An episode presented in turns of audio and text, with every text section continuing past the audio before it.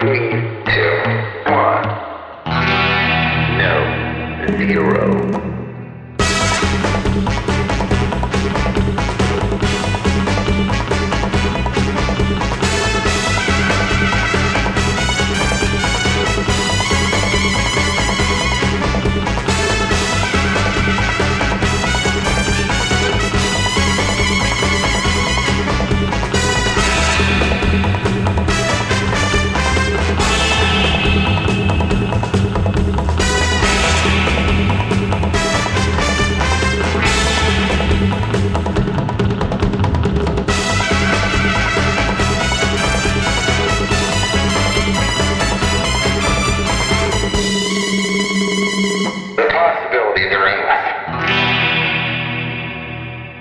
Greetings, listeners. This is Costume Station Zero. I'm Bob Mitch, and I am joined today by a good friend, Miss Katie Foreman. Hello. Uh, Katie has been seen at many a convention, uh, San Diego Comic Con, WonderCon, and Gallifrey One, and a host of different superhero, fantasy, and Doctor Who related characters. So, welcome. Thank you. You have quite the repertoire of costumes. yes. Yes. Um, so, I like to start at the beginning.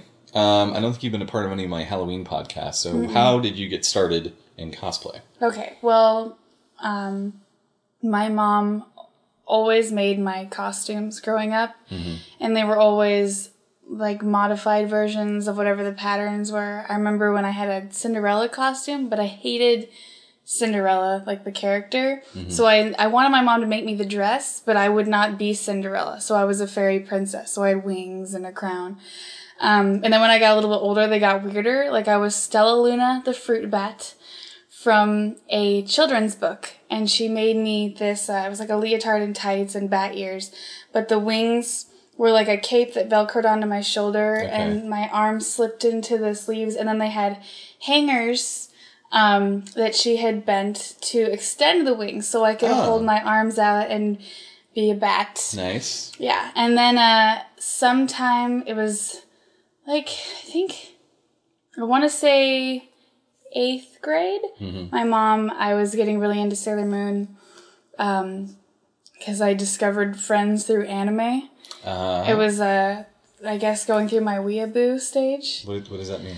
Um, that is a term that people use. I think it's specifically for American anime fans, or I'm not sure if it applies to like Canadian, but like a an otaku is a Japanese anime fan, like a person who is Japanese, but like we can't be otaku, Right. So we're weeaboos. But when I was young, we didn't have that word, so but I, I went through that phase. I was Right. very very into anime, but my mom made me a Sailor Saturn costume.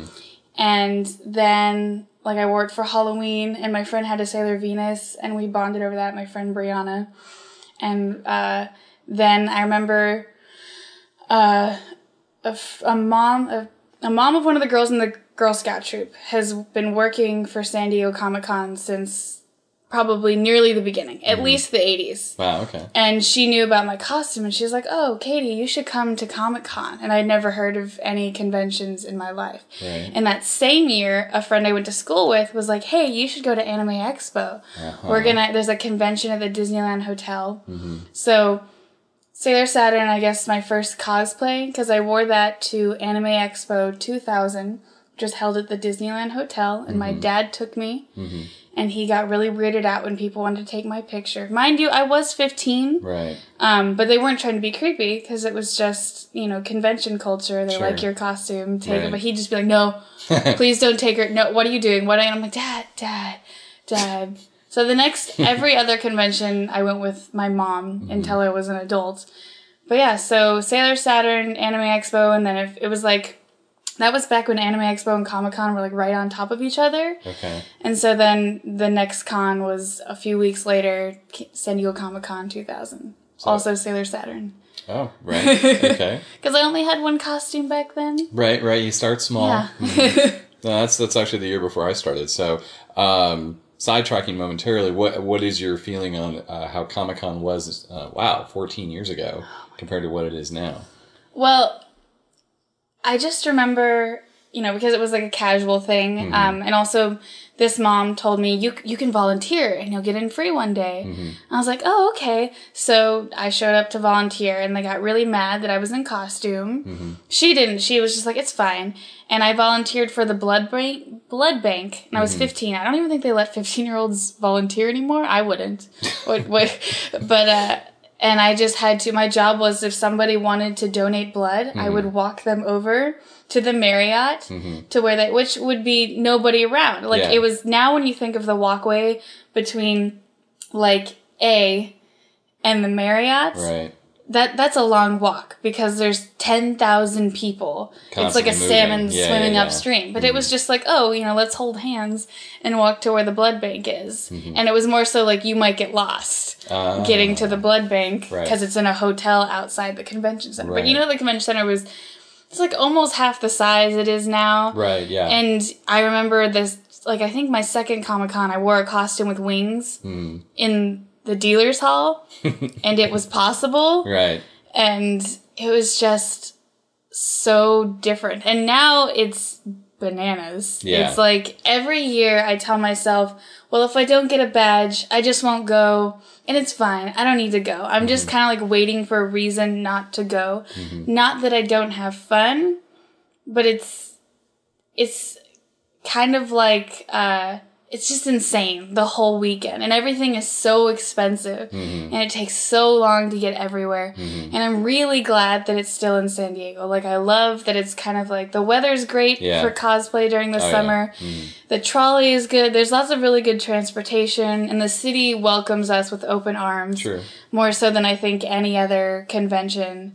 The hotels, you know, everything is really kind of like catered to Comic Con, mm-hmm. but it is insane. It's, it's just crazy. Yeah. The level of people, even though they've capped it, is sort of like it. Uh, it sort of like becomes a pressure cooker of a con. Yeah, and it's know? like because a lot of people come down there just to experience it and don't mm-hmm. even have badges. right. Yeah. You know, mm-hmm. and then it's like people are selling their badges outside for ridiculous amounts of money and people will pay for it. And there's all the Hollywood types. Yeah. Right. walking around like oh comic con by sell it's like it's it's it's bizarre to think how you know how much changed in 14 years Yeah, and uh, that all revolves, I think, around uh, the rise of geek culture and mainstreaming of things geek like being cool geek being cool and comic book films and making money and um, like I don't even remember. I mean, I remember there were some cool exhibits in 01 uh, for like the time machine and stuff, but I don't remember uh, the celeb power that that you can Oh, yeah. come in now. i don't think i went to a panel Mm-hmm. until like 2003 May, and I remember someone was like, "Oh, we're going to the voice actors panel. You have to come." And I was like, the, the group, and I was like, "Okay." And we sat there, and we just wandered into the panel and watched the voice actors do their thing. And it was, I mean, there's still panels now that are not crazy busy, but there was nothing. And even the masquerade, you just showed up for. You didn't need tickets, and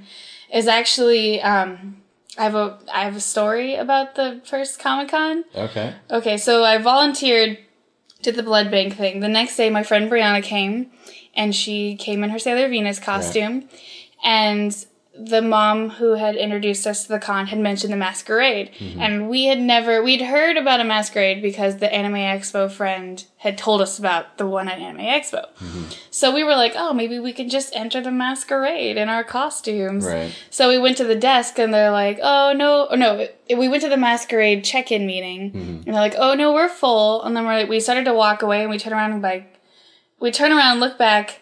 Do you guys need any help? And they're like, sure.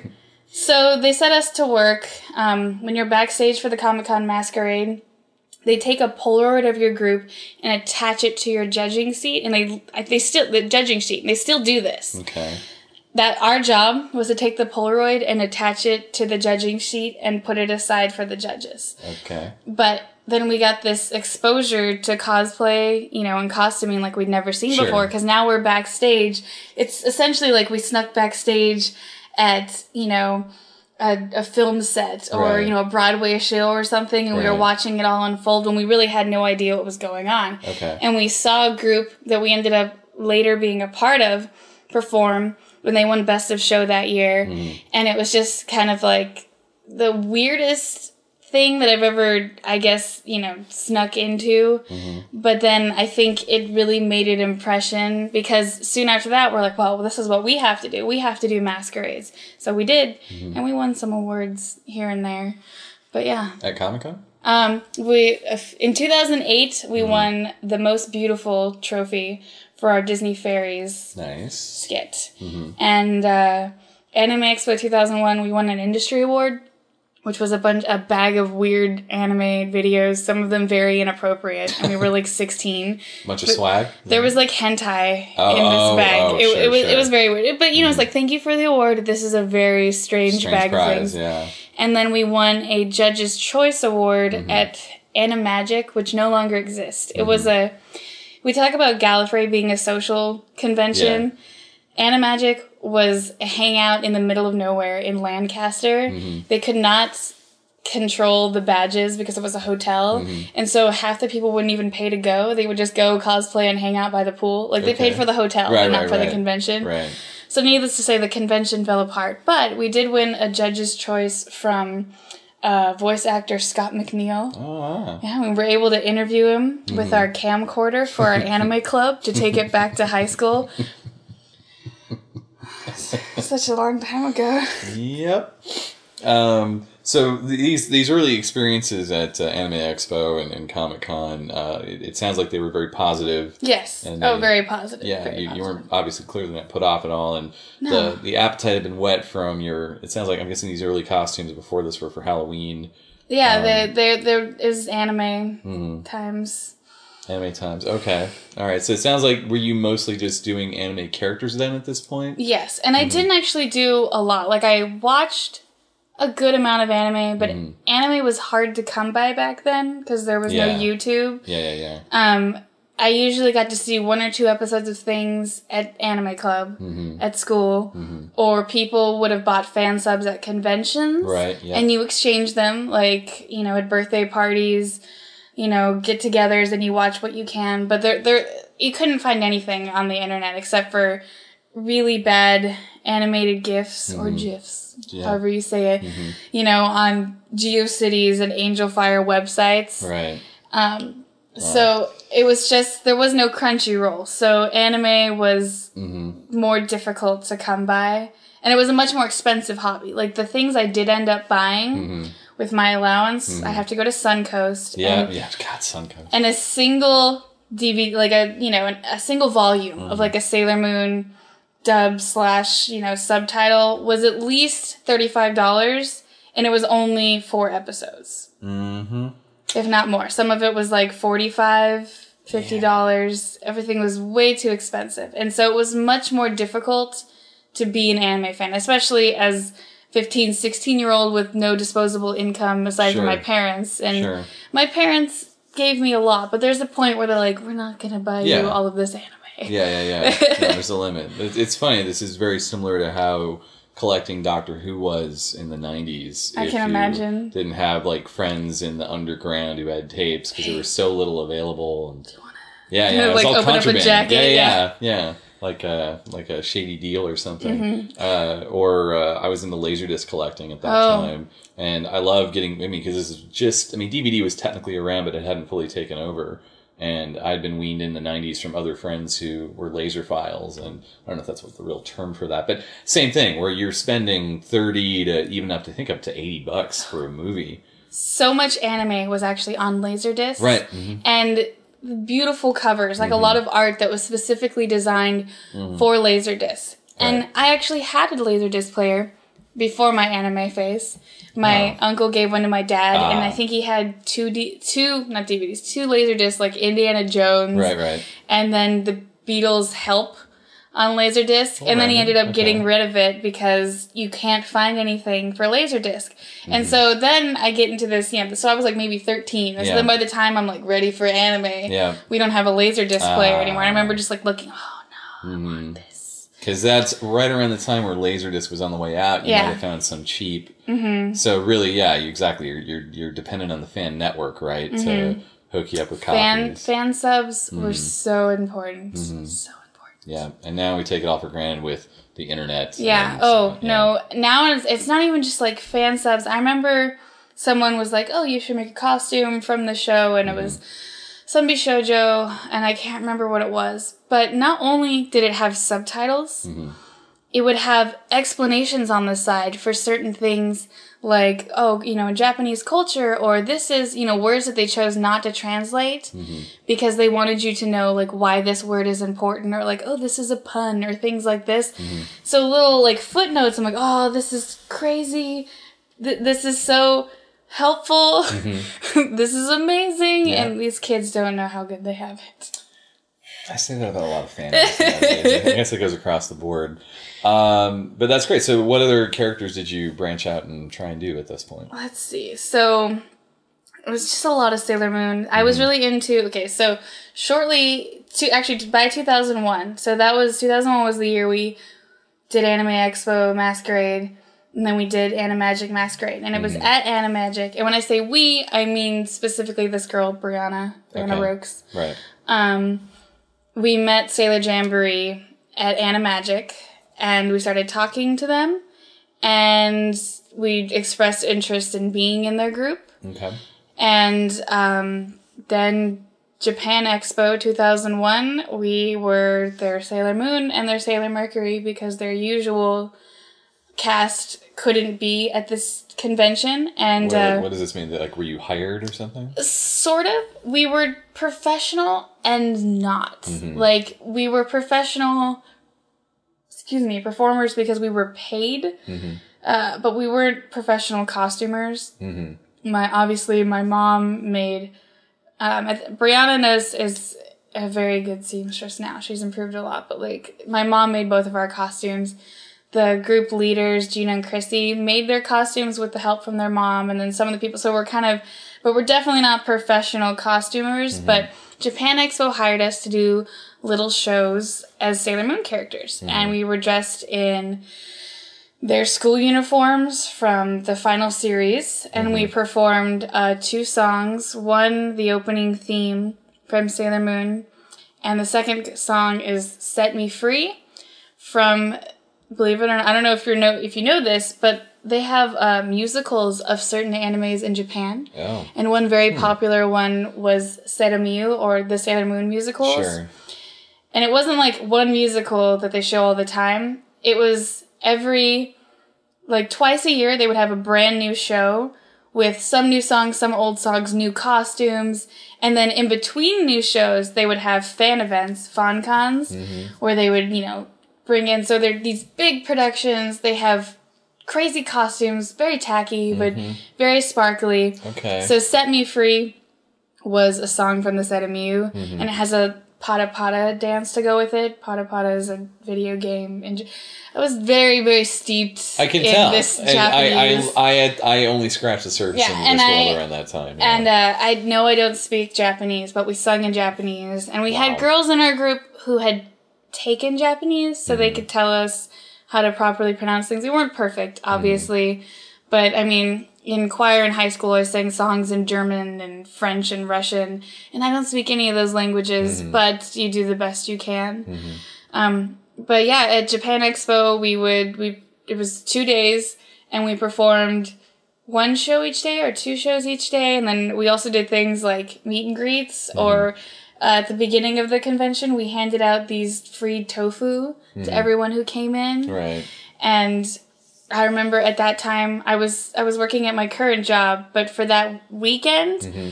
I got paid more than I could make in a week at my job. And I remember thinking, can I do this all the time? No, I can't do this all the time. But it was fantastic. Mm-hmm. So, and I did, and pretty much all of my conventions from 2001 until like early 2003 were because I was with Sailor Jamboree.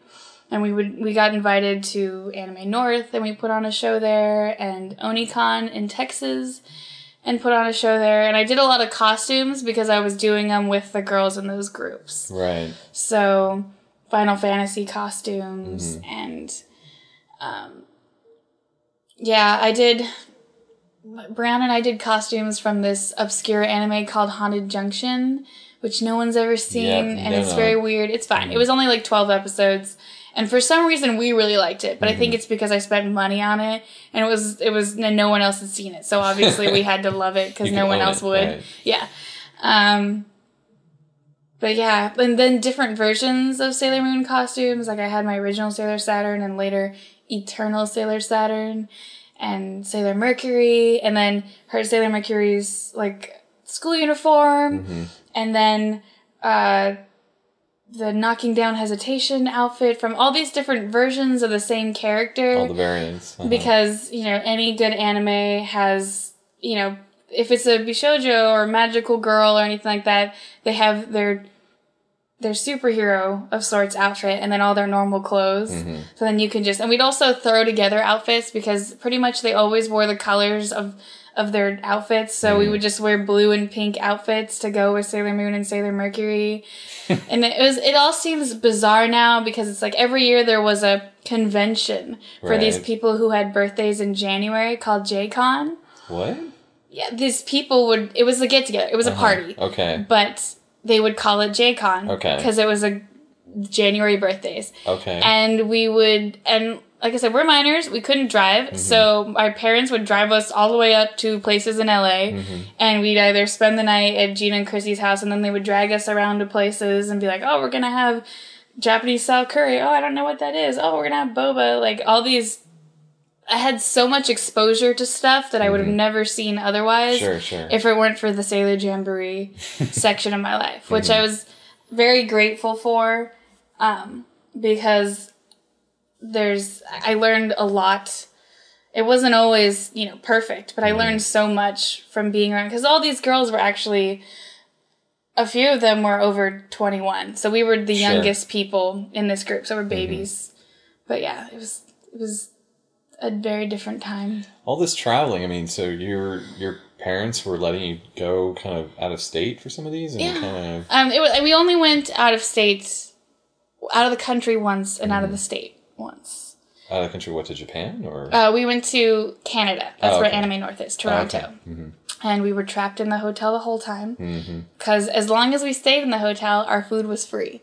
So Ah. one day we ventured across the street Mm-hmm. for uh, dinner, but that was it. So I, when I say I've been to Canada, I don't really feel like I've been to Canada because I never saw outside the hotel room. Sure, sure. It's like layover. You're at the airport, but Yeah. it doesn't really count. Yeah. Mhm.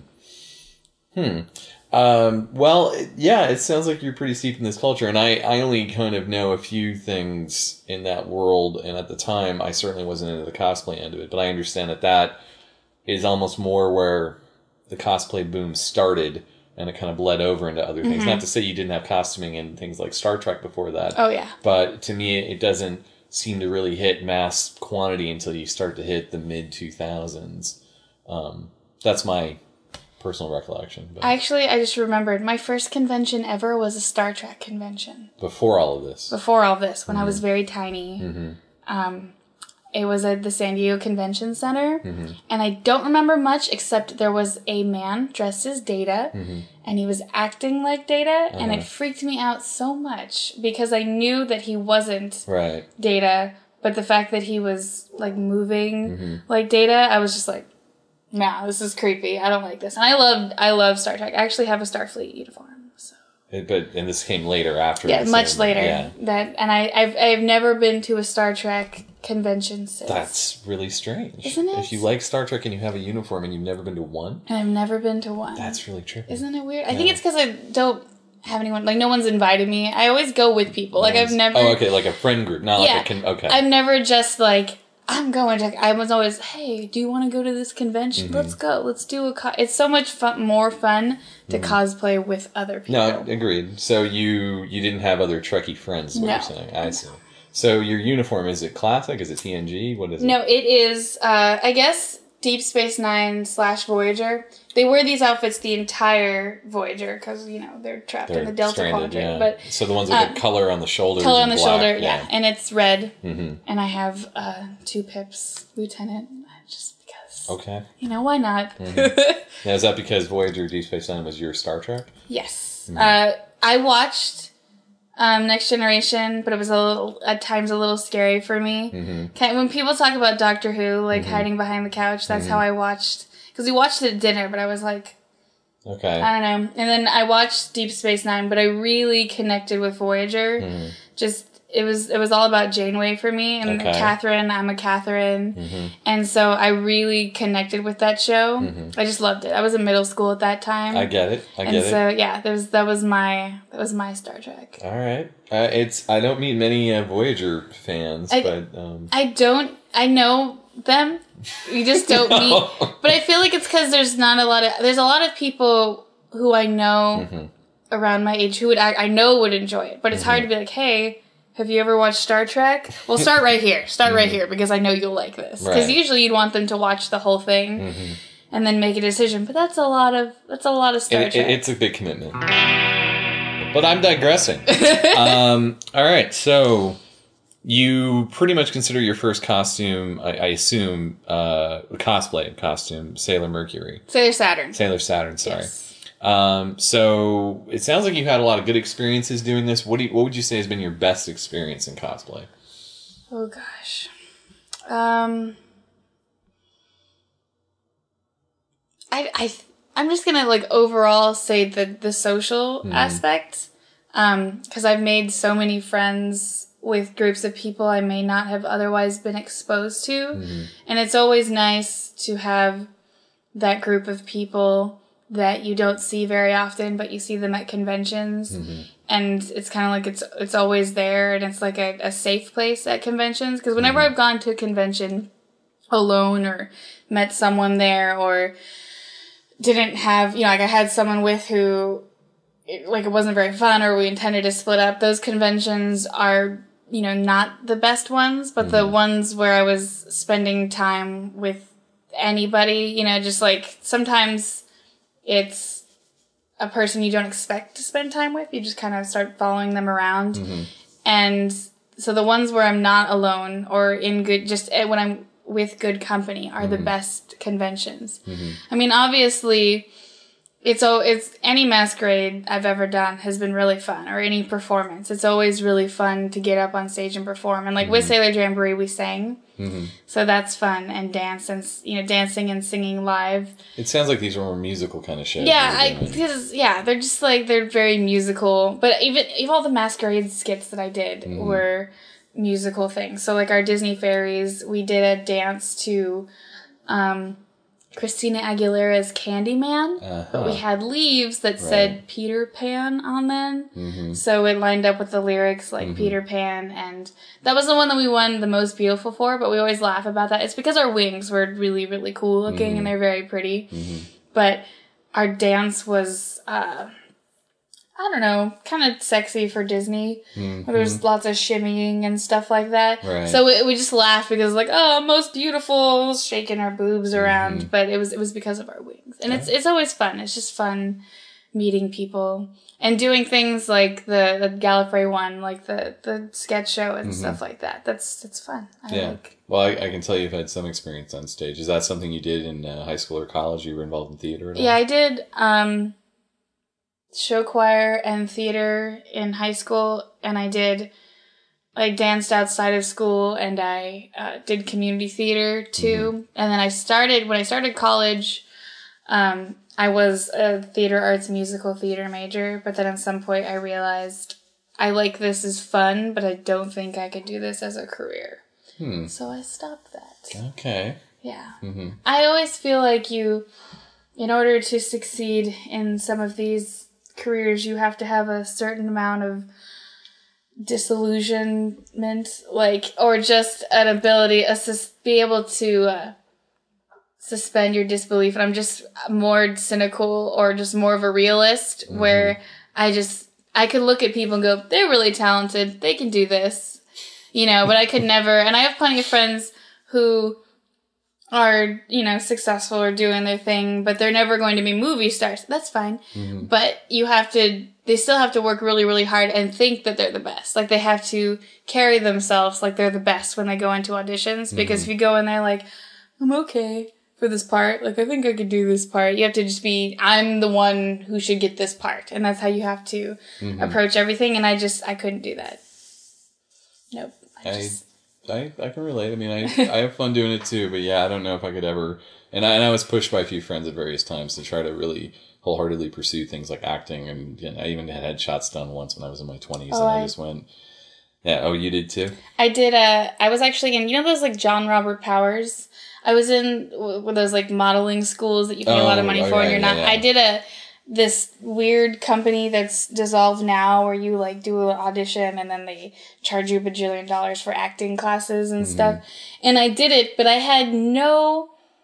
I didn't. I knew that this wasn't going to make me famous, mm-hmm. but you get headshots at the end of it and you get to work with people who've actually worked in film. And so I actually got to work with people who wrote scripts and they taught me things that I wouldn't have learned otherwise. Like I learned about extra work and I learned about uh, cameras and stuff like that. And it wasn't, there's a lot of people in there who were like, I'm going to be famous. And they were not, they Yeah. were awful. But uh, like I got to be in someone's student film through that. And so I definitely, you know, I chalked, it's experience. It's no matter what it is, it ended up being experience. My headshots were awful. I had like weird hair and yeah, no, I, and nobody ever encouraged me. No one ever discouraged me, but no one was ever like, Katie, you should do this. I was just like, I want to do this. They're like, yeah, do whatever you want. Mm-hmm. So, Okay. Yeah. All right. Um, how old were you when you did that? uh, the classes Yeah. or the, um, I want to say 17, 18. Hmm. Yeah. Would you say that played into your cosplay later, at least in terms of knowing how to portray a character or, or exude a character, how to pose, etc.? I think that I've learned more about that outside of the like beyond. I'm not gonna say it didn't help at all. Um, I was an extra on the show Entourage oh, because they mm. needed cosplayers, and I brought two costumes, so I mm-hmm. got to be in multiple scenes. Mm. And I have a cross in front of one of the actors. Nice. Yeah, it's nice because you can. Because every time someone decides to watch Entourage mm-hmm. randomly, mm-hmm. at some point they'll message me, "I saw you." Yeah. Nice. But um, it was in those acting things where they told me, you know, about extra work, like make sure you do the same thing every time they do the scene, so that you're not distracted. You know, like stuff like that. But otherwise, I mean, I learned from being around other cosplayers, like watching people who were more comfortable in their own skin. But I've never, I've always been a ham, and I have no, I have. I, I don't have my a problem getting my picture taken or anything like Clearly. that. So Yeah. so um, let, let's move further down the timeline here. Um, your uh, at what point do you start to venture into other characters outside of anime? I'm trying to think where, because I mean, I consider the Final Fantasy games, like when I was doing that, a part of my anime phase Sure. Mm-hmm. because they were they were Japanese created games and they're just a really common place at an anime convention. Sure, but sure. um, So and and that was when you were doing a Selphie. Yeah, Mm-hmm. Selphie, and I also did Paine from Final Fantasy X-2. Mm-hmm.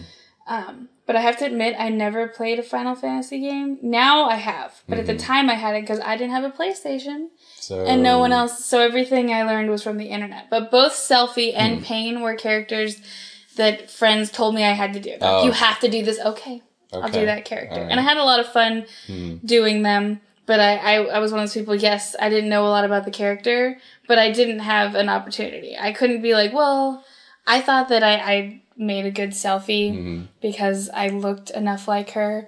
Um, so, in my opinion, it doesn't matter if you uh, are the expert on these things because sometimes it's just about being a really good representation of the character. And I still respect the games. I just never had the opportunity to play them.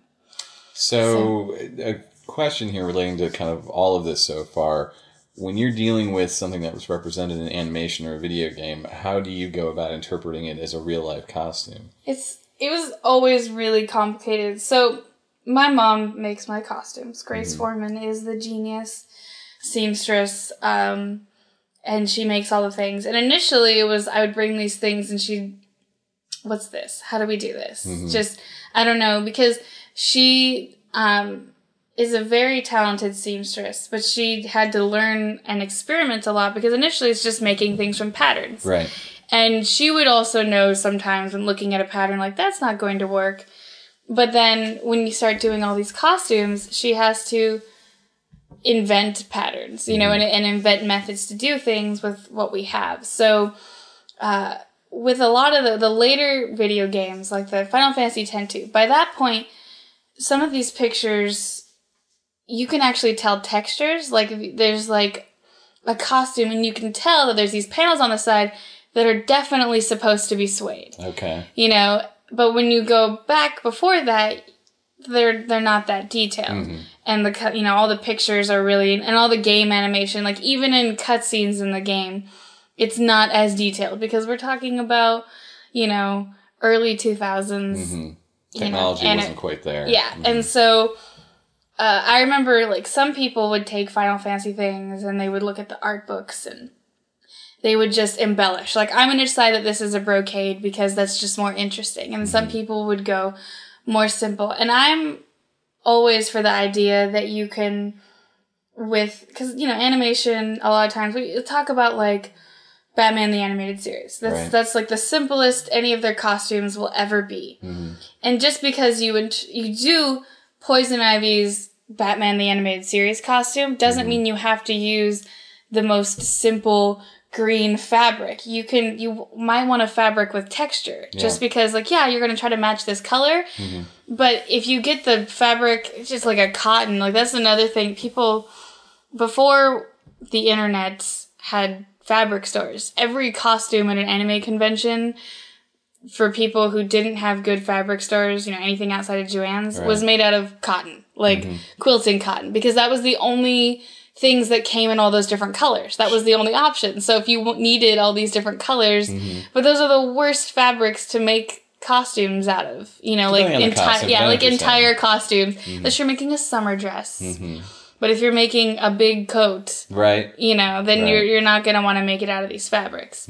And so when you're interpreting animation, I always felt like you should, uh, like realize that because it's not a real costume, you're being given the, a gift to be more creative. Whereas like right now, my next costume uh, for Comic Con is going to be uh, Meera Reed Oh, okay. from Game of Thrones, which is uh, an insane project just because all of the Game of Thrones costumes are ridiculous because they have weavers making their fabrics and like hand beaded, hands embroidered, you know, fabrics on dresses and things that are just impossible for the average person to make.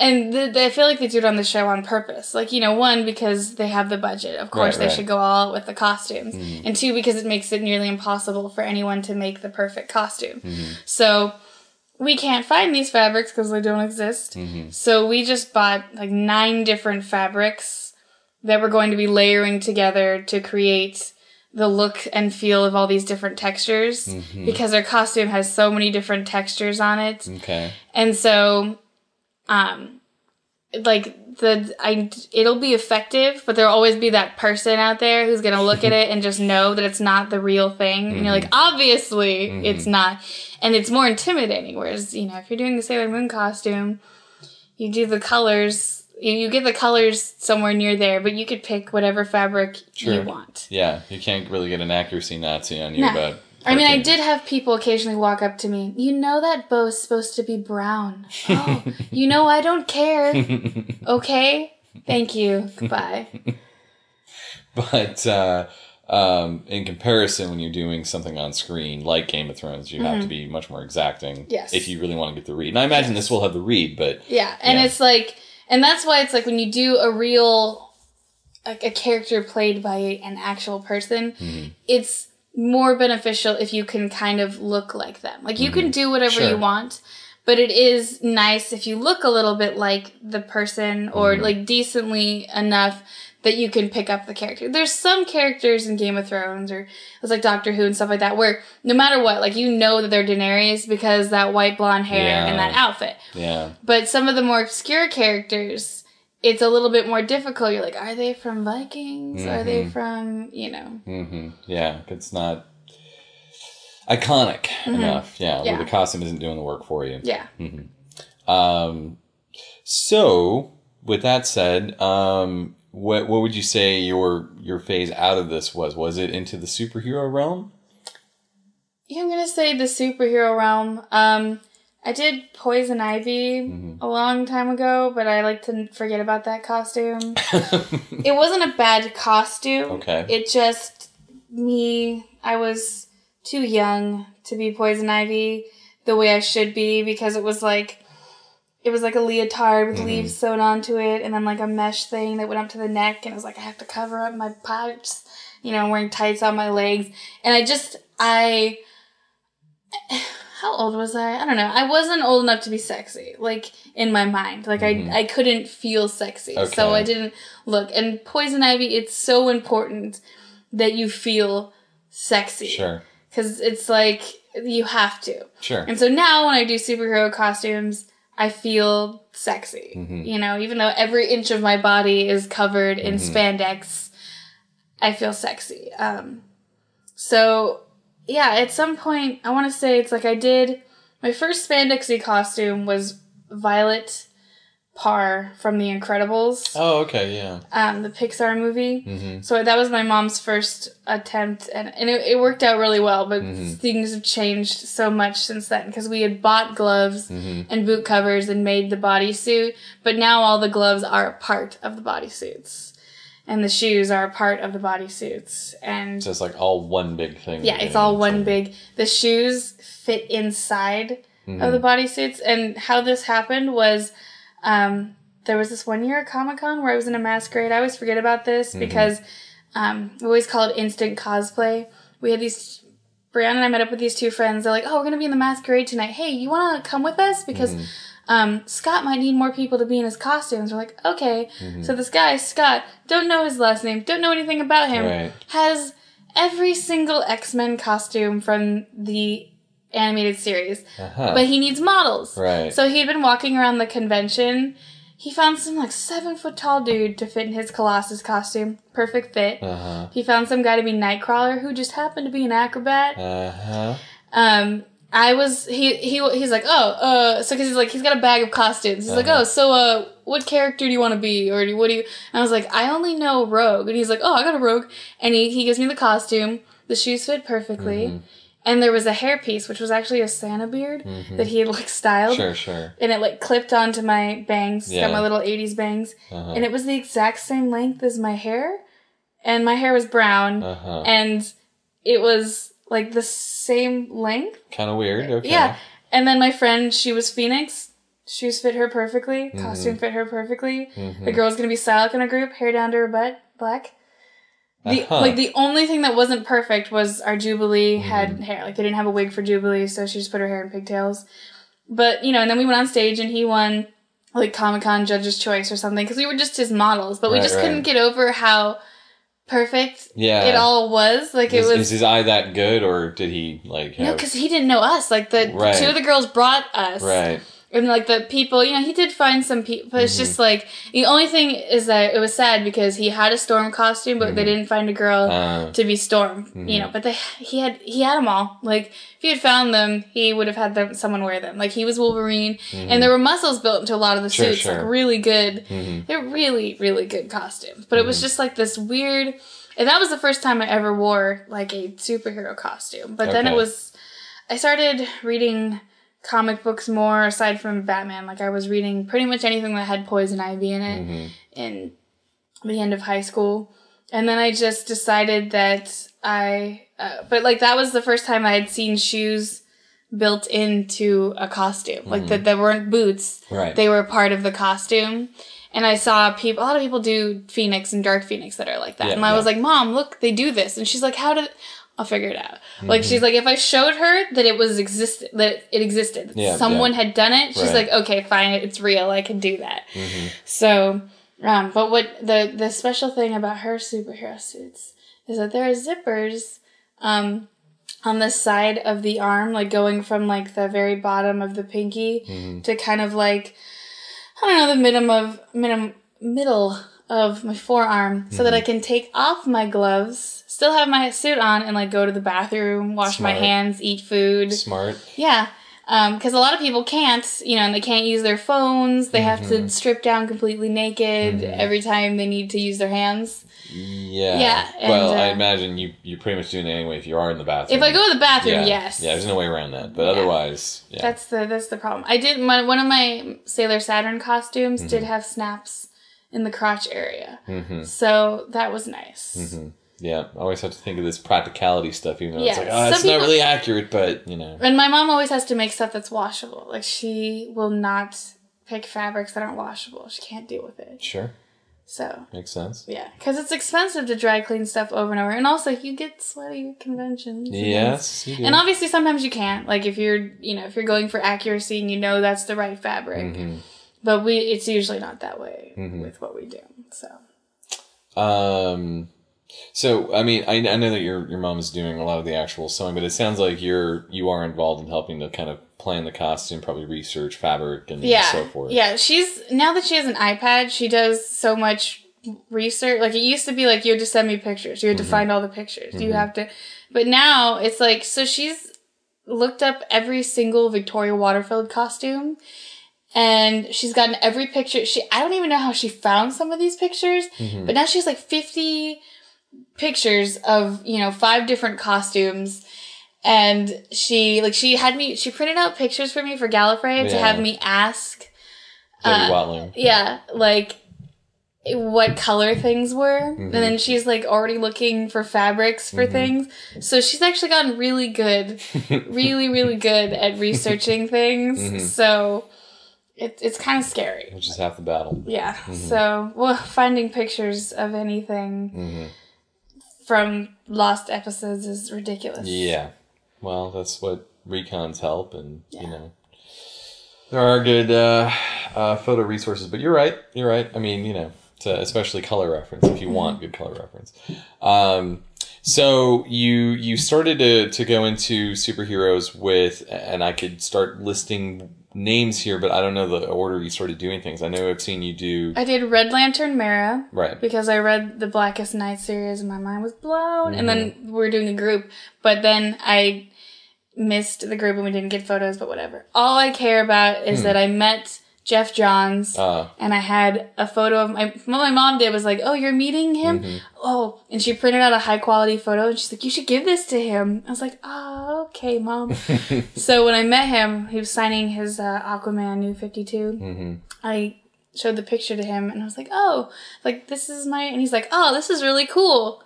And he turns around and is like, can you, he, he goes, can I have this? I'm like, yeah, yeah, you can have this. She's like, oh, well, can you sign it?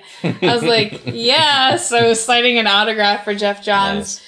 And then um, I met, uh, so I did that one first, and then I did Dove before I ever had a hawk at all. I just saw Dove and I was like, I like you. And I decided, like, well, you know, there are times in the comic book uh, where Dove was alone because Hawk was dead. Both. Both Hawks were dead, um, specifically during Blackest Night when she was just kind of a part of Teen Titans, or was she young? I don't know. She was, she was a part of a team randomly that I didn't even realize. All of a sudden, she appears. I'm like, oh, cool. She's cool.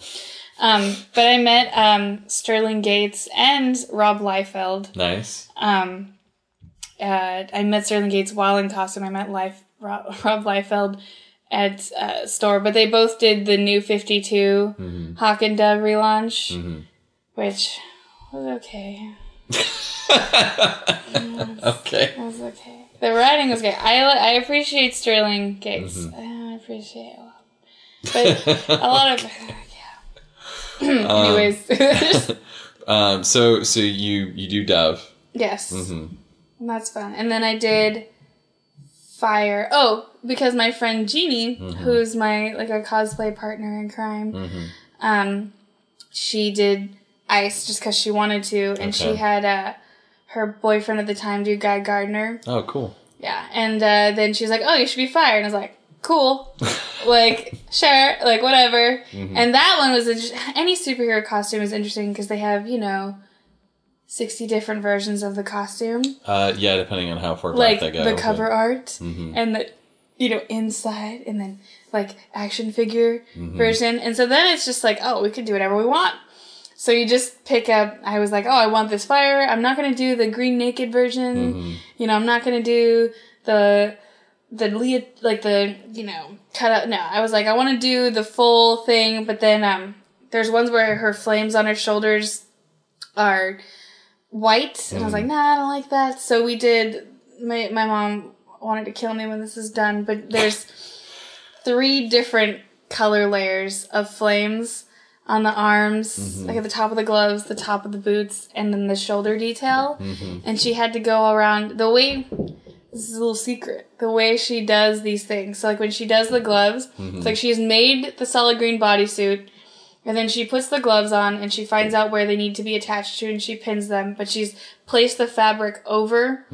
And then she sews on in the shape of whatever she's cutting and then she cuts the excess away around the shape of the flame. So she had to sew around these flame details multiple times and then cut around these flame details. Uh-huh. Yeah, it's it's insane. And it's beautiful and it turned out really No, well. no, and it's, very costume. it's very impressive and it's bright and shiny. I Mm-hmm. make all of my superhero costumes sparkly because um, I found that even if they have no idea who I am, Mm-hmm.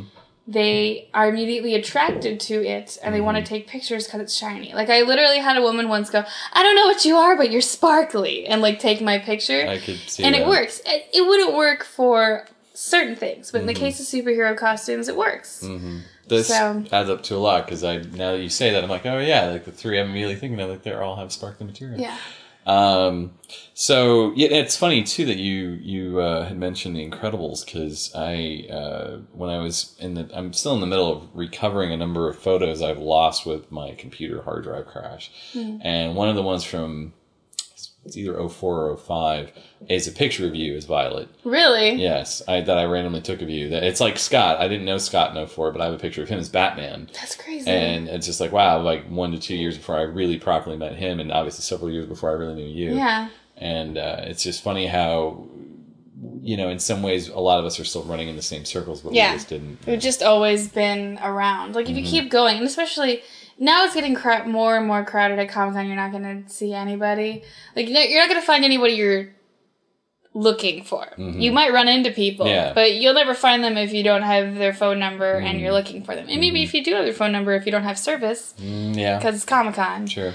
Um, WonderCon's the opposite though. It was like every ten feet I would run into people. The last WonderCon, I just Mm-hmm. keep walking. Hey, you know, coworkers, old cosplay friends, yeah. new cosplay friends. I was hanging out with someone, and they're like, "Do you know everybody?" I'm like, "Apparently, I, I must know everybody." Well, you have room to maneuver at WonderCon. Yeah. Yeah. Mm-hmm. Oh goodness. I'm looking forward to WonderCon though. Yeah, it should be a good time. Um, so uh, tell me about. Um, I mean, I, I obviously I remember seeing you know your your Dove and Fire, uh, but the ones I've actually seen you do more recently is uh, the female Bucky and Robin. Yeah. Okay. Well, the female Bucky, I just remember thinking that I wanted to do something from Marvel. And I wanted to do something kind of like Avengers and stuff, but I didn't want to do any of the characters. Obviously, there's lots of Buckies, but not as Right. many, not very many. And mm-hmm. I was like, I don't know what it was, but for some reason, I just remember looking at that costume and like I knew who Bucky was mm-hmm. and I'd read some stuff, and I I'd started watching Earth's Mightiest Heroes. Nice. And but then you just like meet him, he just falls off a plane. And you're like Bucky, like mm-hmm. that's the end of it. so, but and then I looked at that costume, and I just that the way that costume and design just popped into my head. Mm-hmm. I'm just like that. That's what I want. So like I want a ponytail and victory really crappy victory rolls mm-hmm. and i just that's what i want and it's actually one of my most popular costumes mm-hmm. like i get it's, it's the only one that's not sparkly Yes, I, I did um, note that. Yeah. yeah uh and it was one of the more simple costumes for my mom to put together hmm. so it's you know because it's not spandex Right, except for the uh, little the little bloomers that's it Right. Yeah. so yeah i just and then uh, the robin is Mm-hmm. actually technically not done in all of the pictures uh, as you've seen it but uh, in the new 52 uh, world's finest the zero issue so world's finest features or featured i'm pretty sure it's been canceled like everything else in Mm-hmm. the new 52 starts off for like it, it starts off and then it's gone. Um, and then so it has um, Power Girl and Huntress. Right.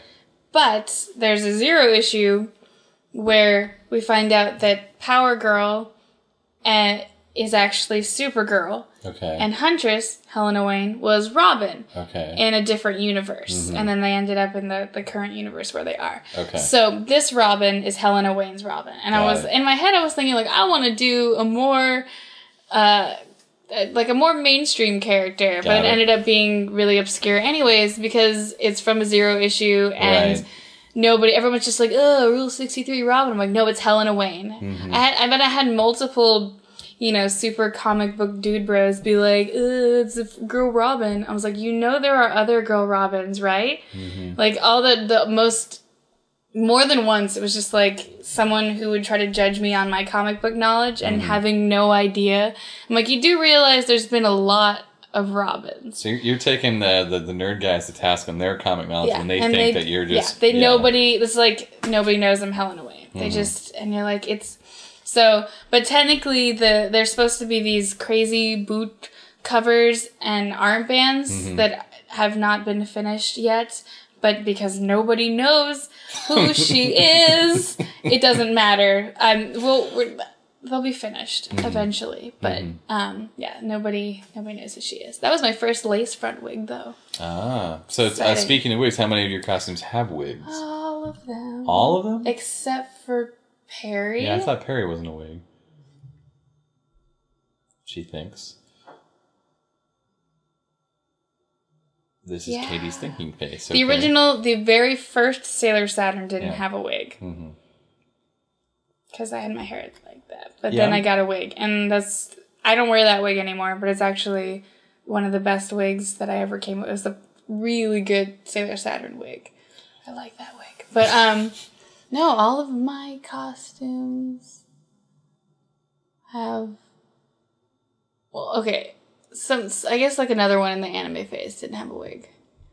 The majority, about 90%. Yeah. I of them have so wigs. many wigs. So- Just so many wigs. So this is probably not so much the domain of your mother. Where do you like to source your wigs from? What's your wig secrets? there is a store Mm-hmm. in downtown Oceanside called the Oriental. It's just called Oriental Wig, Mm-hmm. and these two wonderful women work there. and I bring them in pictures, Yep. and they go, "Okay, uh, when do you need it by?" And then I'm like, "Oh, this time she's like, okay, bye." Like they'll have me write down my phone number, Yeah. and then I come back. So uh, I mean, you don't even pick a base wig for them to start with. They just they No, just they just they go to town.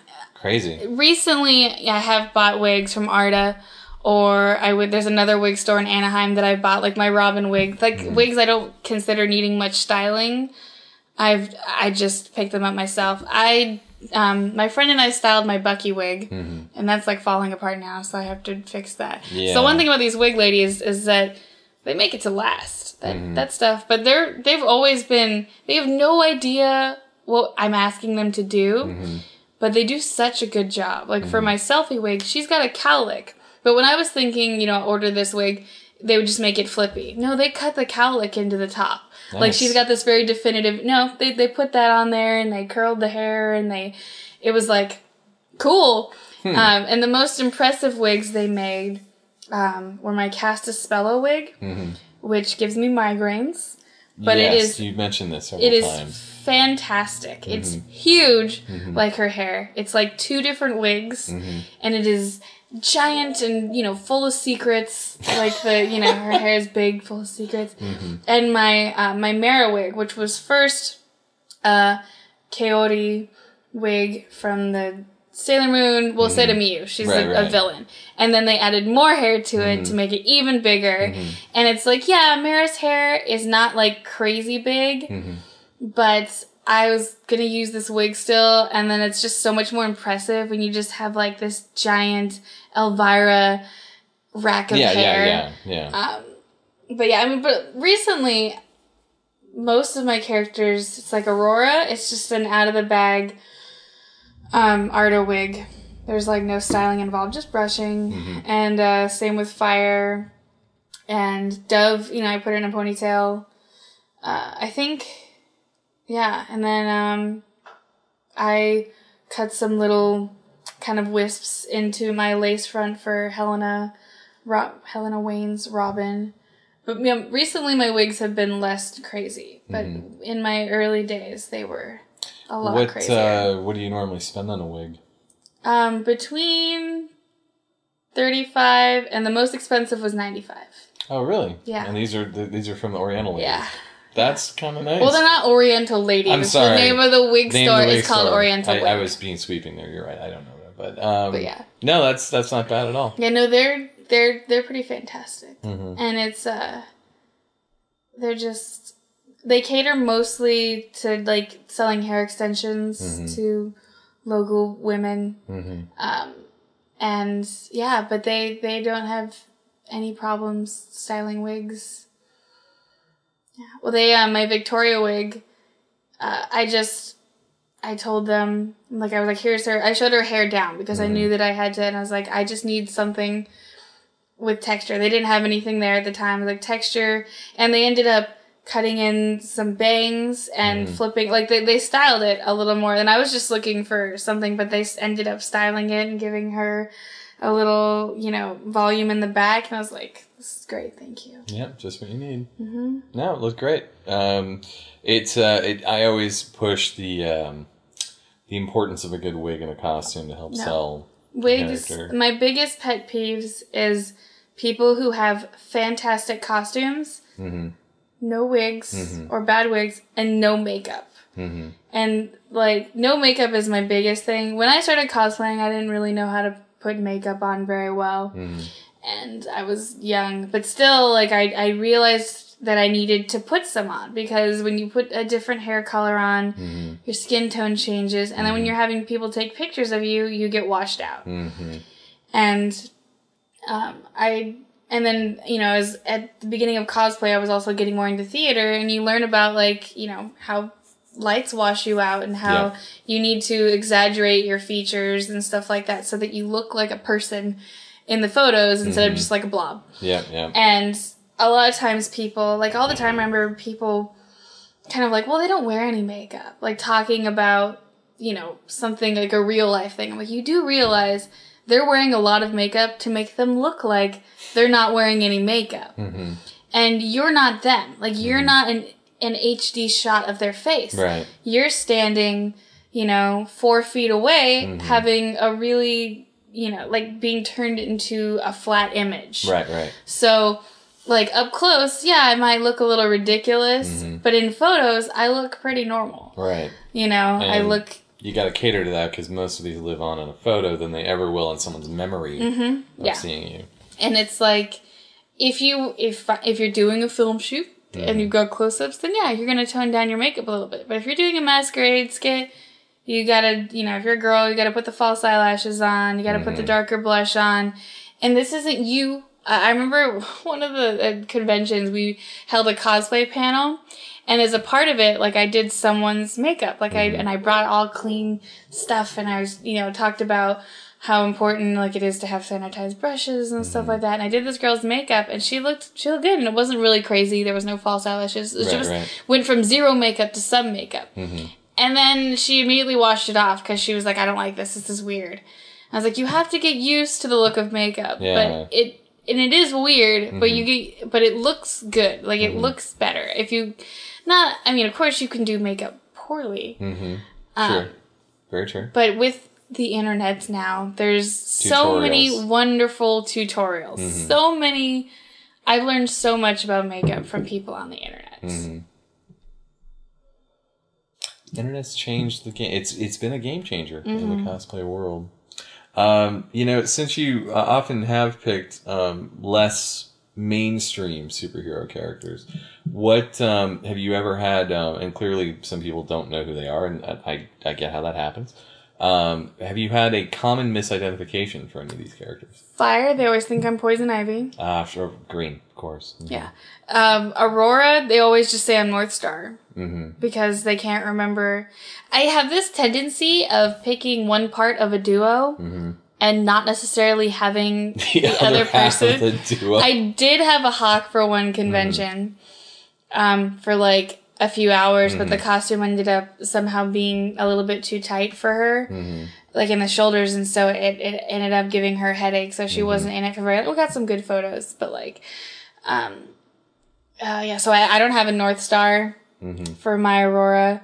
I just kept telling people that he was on his honeymoon Nice. Okay. because you know I, that, that- why not Mm-hmm. and then uh like for fire the first time i wore it i did have someone to you know i had an ice but then when i wore it to comic-con i didn't have my ice everyone was just Mm-hmm. like poison ivy are you poison ivy um but then there was there's there's always been something weird even characters that you feel like are well known Mm-hmm. people would come up with things but i, I can't remember and the poison ivy is just the most common Miss. Clearly. that and you know Rule sixty three things that aren't Rule sixty three, like Robin. Right. Right. Of course. Uh, dipping back to Cast Cast Castus. Castus Castus, who is Still makes me grin. she's so pretty, but mm-hmm. she has a weird old lady voice. Like she talks like this. Mm-hmm. She's like, "Oh, She-Ra, what do we do?" You're like, "Why do you talk like that, Castaspella? Why is that your voice?" She's, Right. So not not even what you'd call a He-Man character, a She-Ra character. She's a She-Ra mm-hmm. character. okay. So yes. what what made you do that? Was that purely for a group? Yes, they were doing a masquerade skit, and they were like, "We're doing She-Ra people. Who do you want to be?" And I mm-hmm. was like, "Oh, I don't know." And looking at the pictures, and someone's like, "Oh, you should definitely be her." And I was like, mm-hmm. "Yes, she's cool." and like the costume is cool. Mm-hmm. Um, I've actually considered selling it because I don't get enough use out of it, but. It's like you'd have to be the same size as me in order for it to work I- out for you. I know all about the Um, trials of selling costumes. Yeah. Interestingly enough, there's uh, someone I met through Gallifrey who we were talking about it, and she does She-Ra, co- She-Ra cosplay. She loves. I'm a little too young for the show. Like it was on, but I was I was too young to really enjoy it. She-Ra. Like She-Ra, yeah. Like I was technically alive, but I, I I was not. I was not the right age for that show. Yeah. Well, Um, I mean, a lot of us aren't the right age for some of the shows we get It's true. It's true. Um, but she found out, like, after we were talking, that I was that Castaspella. Mm-hmm. And she was telling me, like, oh, you're the best I'd ever seen. I was like, oh, that's cool. And I, I hadn't really looked at other people's, and I'm looking at the internet. I'm like, wow, these people really need to step step up their game because it's a lot of people do She-Ra, but then there's all these other obscure girls. You know, there's so many of them, and you Mm-hmm. Right, see a lot of She-Ras, a lot of Catras, Sure. Sure. but then a bunch of the other ones you don't ever see. And right. so- Right. yeah, so it's like I didn't have much competition to begin with. Mm-hmm. But it turned out really well. Yes, no, it, it looked good. Um, I figured out you were She-Ra once I saw the She-Ra, but since I didn't watch She-Ra, I was more watching He Man Yeah. as a kid. I was like, eh, I don't. Yeah, they didn't cross over very much. No, hardly, hardly at all. I mean, I knew She-Ra because it's hard to miss that, but you watched more like- Uh, My Little Pony, like the original one, Right. and Care Bears. oh God, Care Bears! Wow, that brought me back. Okay. um, Strawberry Shortcake. Stra- yeah, yeah. I I had cousins who had all that stuff. Um, uh, what out of all of these costumes has been your most difficult or challenging? Well, it, it the answers I think would be different for my mom than for me. Like Sure. obviously, um, it's like fire was really difficult, Sure. and um, Mera was really difficult. That was like the first time she ever did a bodysuit like that, Mm-hmm. and it's two layers of fabric, and one of them is a laser cut scale fabric that Mm-hmm. has to be you know facing a certain direction and stretched a certain amount, and then there's um, like piping on the collar, and then we had to make these weird shoulder spike things, and that was the first time we used uh, Wonderflex, Yeah. And uh, and then it gets caught in the wig. Mhm. Um, that was the first time she did like the putting the shoes in the costume, and so that was, and then uh, the the parts of the Robin she hasn't finished yet. Um, also, I think, but she she did it. The uh, the Nyssa costume, all those little patches that Yeah. she somehow managed to figure out and put in what seems to be the right places. But I remember looking at that thinking, how are you going to do this? but she's she somehow She's, figures. she's one of us, apparently. Yeah, Yeah, she'll figure it out. She's yeah, she's really and I would say I'm trying to think cuz like I don't wear Mera anymore cuz the big heavy wig and the mm-hmm. annoying shoulder pads and I have some really great photos in it. Usually it's like I keep wearing something until I have really good photos of it mm-hmm. because if I'm alone it's not as fun. If I'm in mm-hmm. groups it's always fun. Right. Um, yeah, I mean, every costume is usually like has its setbacks or it's just time consuming. Like my mom, she's very talented, but she's a procrastinator. Yeah. So generally speaking, like every single costume I've ever worn was finished like the day before the convention. Kind of like how they show in Heroes of Cosplay where they're finishing. Yes, their- except my mom never cuts corners. Like mm-hmm. she's unable to cut corners. Mm-hmm. It's not it's not in her nature and she's so it it just makes it more like difficult for her. Mm-hmm. Um but she's she also there was a there was a time where she had some cataracts, so she had to have eye surgery so she couldn't see. Mm-hmm. You know, and then it's like if you do too much sewing, you get neck pain. Sure, sure. She's not a young woman. Mm-hmm. So, but I'm just waiting for the day where she's like, I don't want to do this anymore. But she doesn't. I mean, like I said, she's doing all the. She does more research than I do. Like I just did one Victoria costume, and I want to do it. But now she's like, ah, I've lined up all these other ones. I'm like, there's only one Doctor Who convention a year. like, what are we gonna do? Well, these locally things? anyway. Yeah. Yeah, it's true that that I'm going to. So that doesn't mean you can't do it at other conventions. You're just going to run into the same problem. Of, Yeah. I mean, if you ask me, you, you pick a '60s companion at any other convention. I mean, forget about at least in a superhero costume, as you say, you're getting the skin tight, you're sparkling, Mm-hmm, yeah. still- yeah. But random '60s, who cared? Even if you're in a group, Yeah, you're, no you're fighting the tide. No yeah. cares. Yeah, and it's it's nice to be cared about. Like Mm-hmm. it's nice to get attention because, like, I mean, if you she puts a lot of work into things, and then Yeah. it's like a lot of work getting ready Yeah. to put in the costume, Yeah. like putting on, you know. I, I've gotten really good at putting on false eyelashes, but like initially, you know, and I'm not good at eyeliner. There's all these things, and it's just, and then having like wig and things that are heavy. And it's like you want someone to appreciate it. Mhm. And but the thing is, is like now the way Comic Con is, people really don't in the same way. Like Really don't what? appreciate it. Uh, people don't take pictures anymore. I've noticed the same way. They'll take them with their cell phones, but they don't tag them on Instagram Yeah. or they don't take you know or they're i don't try very hard like i won't put my purse down if i'm busy if Mm-hmm. it's a cell phone picture because i figure it doesn't matter it's like if you whip out a nice camera i'm like oh, oh i gotta Okay. i gotta do this game, yeah right? Mm. step up the game because that you know but then this, these every time it's like you know EW.com has like a best cosplay. Mm-hmm. Yeah, yeah. And it's like pictures of people in store bought Robin costumes with their boobs hanging out, Mm-hmm. or, you know, things that are funny. Funny and clever is good, but just like, yeah, yeah, funny and sex appeal is what wins over accuracy and quality a lot of the time. Yeah. They're not going to notice me because they don't know who I am. Mm-hmm. You know, I'm not in a big giant group, but it's mostly, it's like the only way I'm going to get noticed is if I'm Poison Ivy, but I'm not. I have to be the most gorgeous poison ivy there, Mm-hmm. you know. And it's like it's not like I do it to be noticed, but sometimes it, it stinks when you when people are getting lots of attention Mm-hmm. for not much effort. Well, I mean, it's a it's a fine line. You want to you want to be recognized. You want to be noticed. You you want to know that there are other fans that appreciate it. Mm-hmm. But on the other hand, um, you don't want to be ignored because then you feel like, well, what did I just do this for? Mm-hmm. On the other hand, I've been in those situations where you're in that that perfect storm of the perfect group and everyone's rocking it, and you can't move. You cannot move. And I, and then you're like, okay, okay, break, break, break. and then you almost want to break up the group so that at least one of you can kind of get from place to place. You know what's happening more these days that didn't used to happen? Hmm. People taking photos without your permission. Like Mm, and not like happening. not like the cool candid, like the people like I'll find a picture of me where I'm not posing Mm-hmm.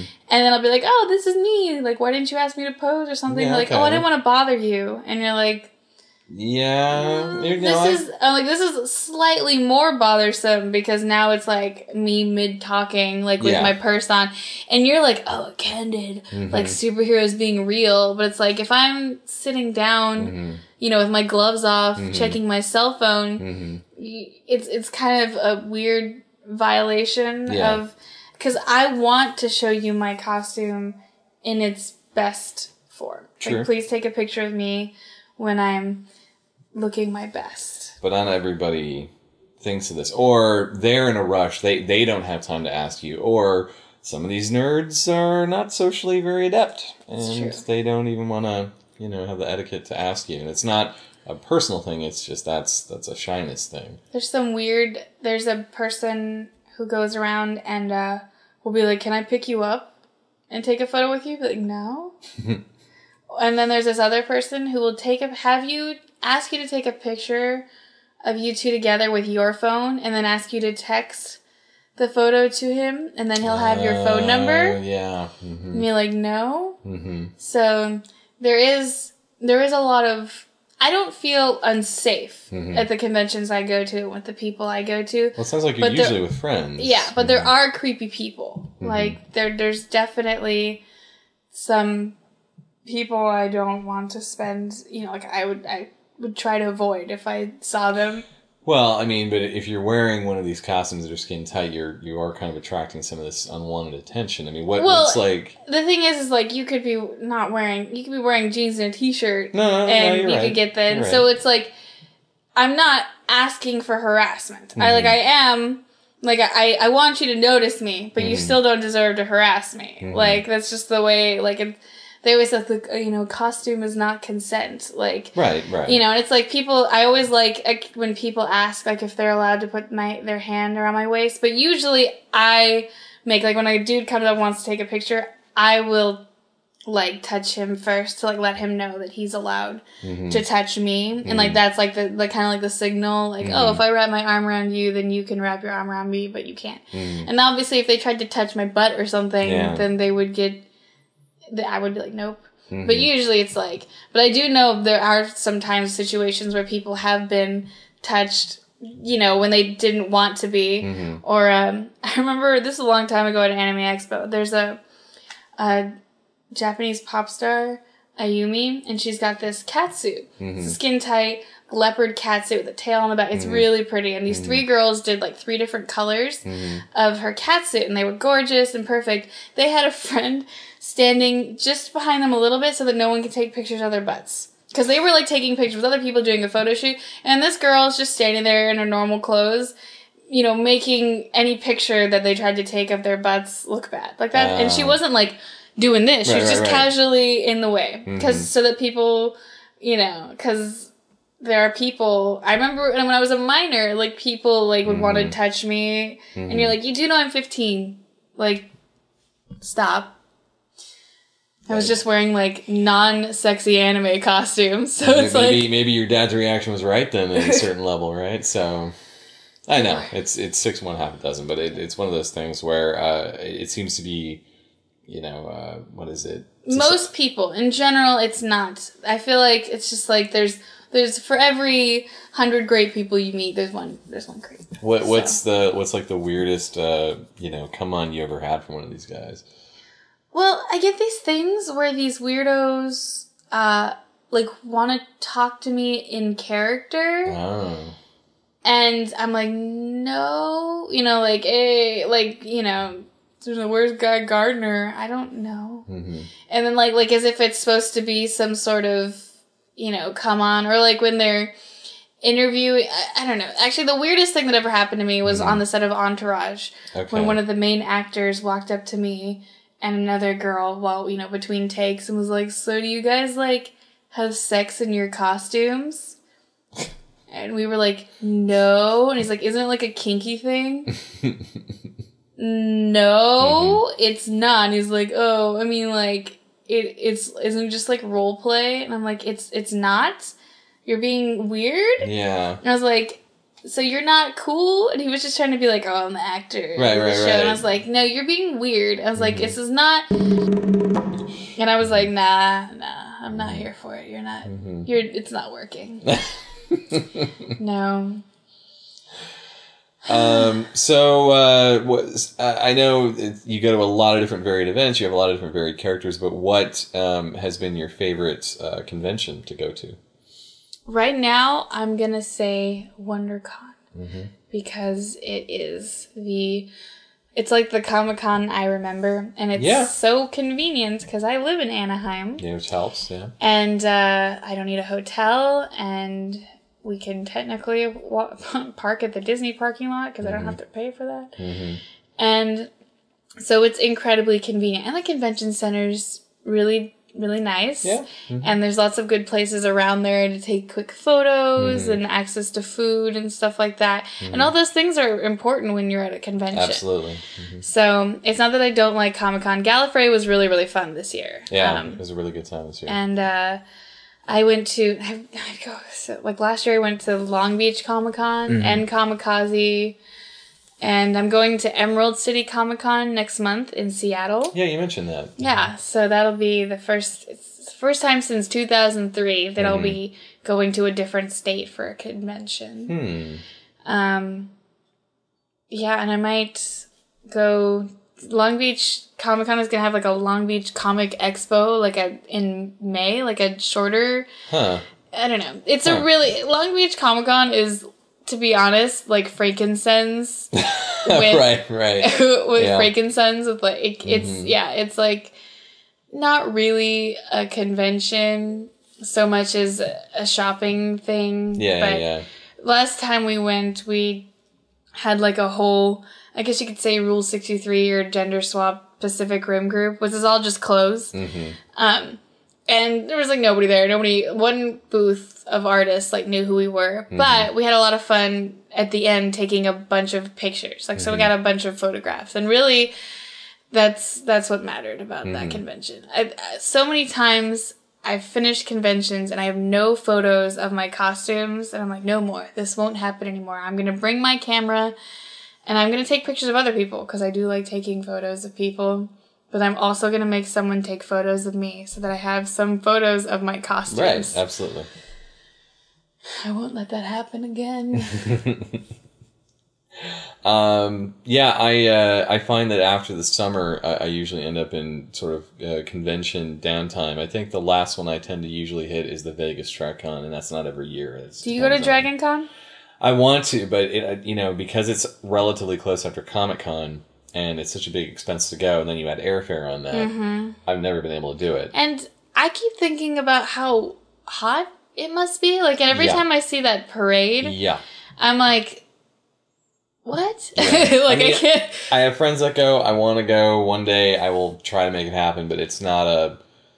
Probably not going to be soon, and that's not because I wouldn't mind checking it out. It's just it's just so far. I know that um like I just went to Kamikaze for the first time this year, and that was all right. It was a good time. Yeah. Um, I haven't been to Long Beach in a while, and uh, I kind of miss when they used to do Serenity cons. Um, that's about it. I don't usually do much in the fall because then you're okay. You're prepping for the holidays. Right after the holidays, you have Gallifrey, and that's always a big suck for me. And then you get WonderCon, and then for me, I also do Big Wow now um, up in San Jose, and that's a fun time. I love that con, but it's almost like da da da da da da da, and then Comic Con's kind of the big blowout, and then it's sort of Have a you, you've, have, have you been to Chicago TARDIS? uh, not Chicago TARDIS. I did go to uh, not technically the same thing, but when Chicago used to host Visions, which was the '90s version of Chicago TARDIS in a way. Uh, I did go to that a couple times in the '90s, but that was that was a kind of a different. I, it's hard to even call it that because it was a different con, different time, and you know, et cetera, et cetera. But Yeah, I um I went to ALA this year, Anime Los Angeles. Mm-hmm. I didn't have a badge. Uh, and they like really cracked down, so we may have snuck into the pool area with Mm-hmm. yeah. some people. uh-huh. But I have no interest in anime anymore. I tried. I had some friends like, you should. wa-" I can't. I just can't. you just it, it's it's the current anime, or you can't go back and watch your favorite anime. I could go back and watch Sailor Moon. I could do that, but um, otherwise, I can't get into current anime. Not that it's like bad or anything, but it just it brings back like it feels like middle school again. Ah. I'm just not. I can't.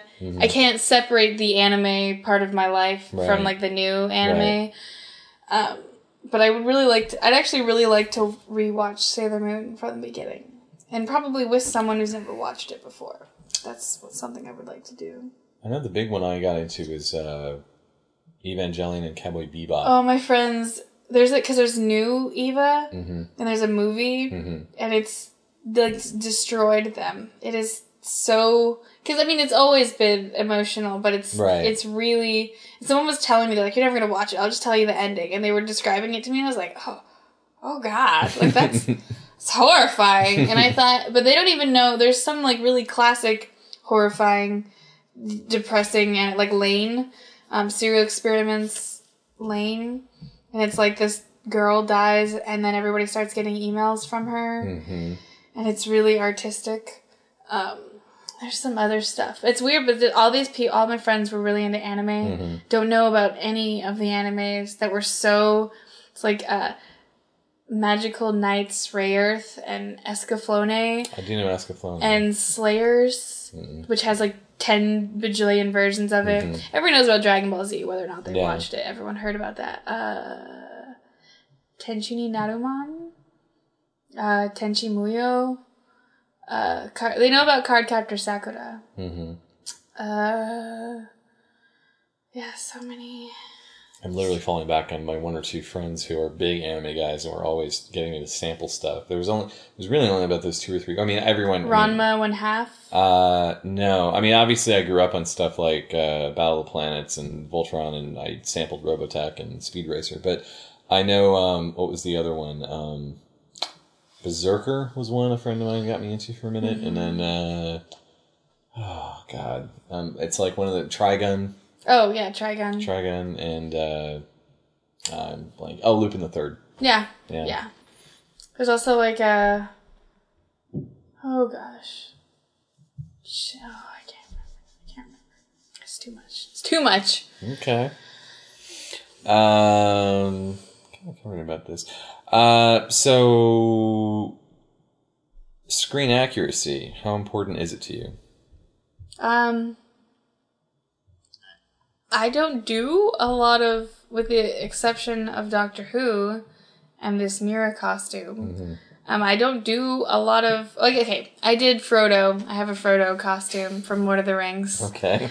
Um, What did you do for the feet?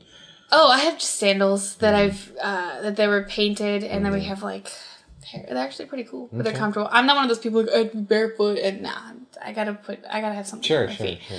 Um, and then like I have a wig for that, but the last time I wore it, I just wore my hair because it was my hair is kind of that texture, and I just Mm-hmm. didn't care enough. But I just have the vest and suspenders and the shirt and stuff like that. So Mm-hmm. I guess it's like two towers. Okay. Frodo because he sure. shredded the coat, but I have the Fellowship cloak because I have like the. I think it was it Master Replicas brooch or was it the other company that made the brooch? There's like two different companies, Yeah. you know, that make all of the every movie's No, I, like I I know what you mean. I'm not as up on the Lord of the Rings stuff. I mean, I, I love the movies, but I'm not as up on the uh, the source of where to get that stuff. yeah. And I have I don't have the one ring. Someone was like, "You don't have the one ring," and I was like, "You do know that the inscription on the ring only appears, you know, when worn by the the Dark Lord, Mm-hmm. you know, or thrown into fire." And they're like, "Ooh," and I was like, "So why would the the why would I have a ring around my neck with the inscription on it?" Mm-hmm. I was like, "I'm it's like this this nerdy detail," and so that um, I mean, it's pretty screen accurate. Like Mm-hmm. we didn't make you didn't use actual velvet. We used velveteen, but it looks like velvet because it needs to be washable Sure. and not ridiculously expensive. Mm-hmm. But there's these websites that detail out the Lord of the Rings costumes to a T. Mm-hmm. Like they have patterns and they have like, oh, this is the stitching detail. There's three different shirts and just so intense. So my mom, you know, went off those. So my Frodo costume is is pretty accurate. Um, and my like we were talking about my Mera costume won't be you know fabric ac- accurate but i think that it will be effective. Mm-hmm. And then um like my Nyssa costume the top is really accurate. That brooch is just strangely accurate considering when my mom picked it out she mm-hmm. couldn't really tell what it was. And mm-hmm. now that we have high quality image of it it's like essentially like it is that brooch. And the creep like i don't even know. It's like you look at the pictures and you're like it's the same thing. Like it might actually be not the brooch but like the same you know mold or whatever. It's like a little angel face kind of thing. Um but i we made the skirts brighter colors. Like we we picked more vibrant colors Sure. instead of the kind of gross looking. It just looked kind of dirty so we're like, nah, we're gonna go brighter. Just All right. and I remember um, Sarah being like, "Oh, this is, this is really accurate. The skirts weren't this bright." Mm-hmm. I was like, "I know. We just decided to make them this bright because we like the way it looks. Because I do what I want." Mm-hmm. Um, and so I mean, like, I get why it's important, like why people like to do it, but there is a point where people can just be obnoxious about it. Like, I I can't stand when people, oh, this is almost perfect, and you're like, you're almost not an asshole. Like, you're so close to being okay, but you're actually, it's just, it's one thing if you think it. Or if somebody walks up to you and you're like, please critique my costume while I stand here. but otherwise, like to walk up to someone and be like, that, that, that's the right plaid, but that, the green, it's actually more of a chartreuse. Has this happened to you? Wow. I mean, But actually, you've said some things that are kind of like, I think you mean them as compliments, but you're like, oh yeah, that's pretty, that's pretty close. It's pretty close, but not all the way. Like, you just say it like it's pretty, or it's like, oh yeah, that's you know, oh like it's pretty.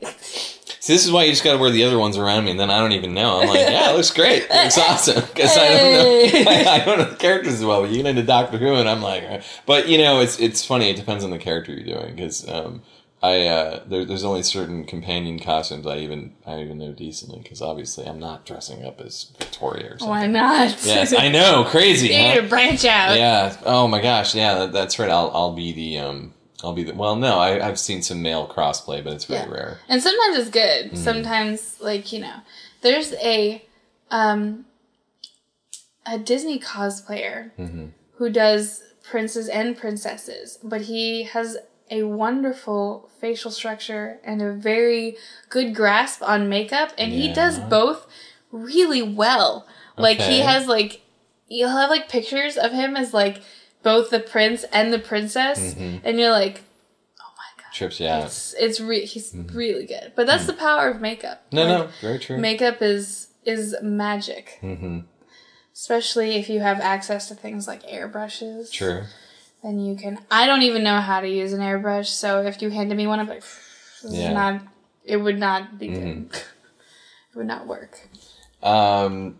So, uh, uh, so Doctor Who, and uh, I've been deliberately holding off going fully here because I've been trying to push the podcast away from Doctor Who for a while. But you have awesome Doctor Who costumes. That is essentially Thank how we you. met. And um, I remember, uh, I know we didn't really like meet meet till about two years ago, but I remember seeing you at the 09 Gallifrey as Nyssa. And I, uh, the big thing I remember was uh, posing with your friend as Adric and my Cyberman, which is the first year I had my Cyberman there. Yes. And uh, that was that's my first real memory of this girl dressed as Nyssa. Um, and that looked good. And then, of course, a couple years later, you did the Peri, which looks awesome. Vengeance on Varos, Thank the uh, the blue.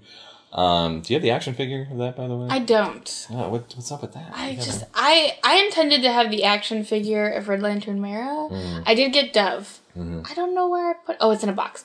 But I, I the Mera like I kept going to stores and be like I'm gonna buy it, and then sold out. It's gone forever, and I just I don't want to spend a bajillion dollars because Mm-hmm. Sure, they just sure. sit in boxes because I have no Yeah. display cases. But it was always my intention to Mm-hmm. try to get.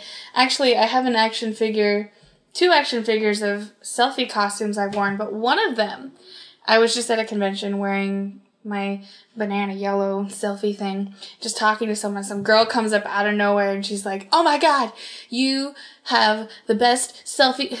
Oh, and she's like digging through her bag and she's like, "You can have this because it looks like you." I was like, "Oh," and it's a it's a little vinyl Selphie Nice. figure, and I'm like, "Uh," and she's like, "I already have it, thank you," mm. and she just like runs off and was like.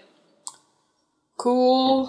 Thank you. Like it mm-hmm. was like really nice, but then just mm. like this, like I'm being accosted. Oh, oh, oh, thank you, mm-hmm. thank you. Mm-hmm. So I have a figure with that costume. It's nice to have action figures of things you have as costumes. Yeah, sometimes they actually make a good reference. Sometimes Yeah. too. Sometimes I mean, you can't you can't take them as gospel, but No. yeah.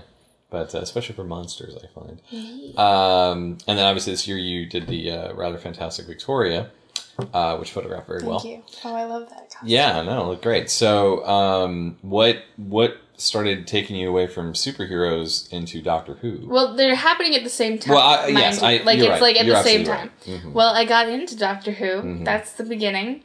I remember someone talking about Doctor Who on LiveJournal, Mm-hmm. and then randomly ending up watching an episode on YouTube in parts. Mm-hmm. It was actually uh, Tooth and Claw, Oh wow. Okay. and it was like a really bad rip too. So Mm-hmm. it was incredibly dark. I couldn't see anything, Mm-hmm. and one of the parts near the end was missing. So like the last, it was like one, two, three, five. Mm. So it just like I was like, oh, that was cool. And so then I watched a bunch of other like that person had posted some other, and I started watching those. I'm like, you know what? I should like actually try to watch this. And my friend sent me to a website where I could watch them all. So I watched all of. Um, I watched like series two, series three, and that's all they had at that point. And then series one, and then series four had started. So that by mm-hmm. the time, like I did go out of order, but it's because I didn't really realize what was Right. happening. Mm-hmm. But then before, I think even before series four had started, like I mm-hmm. was into Doctor Who, so now I can watch it. I started watching um, classic Who episodes, and I don't know how I came upon them, but I started watching the end of the Fourth Doctor's like air. Like I think the first one I watched was forgive me, I don't know the episode title. It's um they have Adric with them and there's vampires. Ah, State of Decay. yes, it was that one. And I and that's like the first one I ever watched. I never saw what and this is like once again YouTube Yeah, yeah. things missing. And so I just remember them talking about like Adric stowing away, and I'm like, cool. Like I had no idea. And then it just led right into the Fifth Doctor.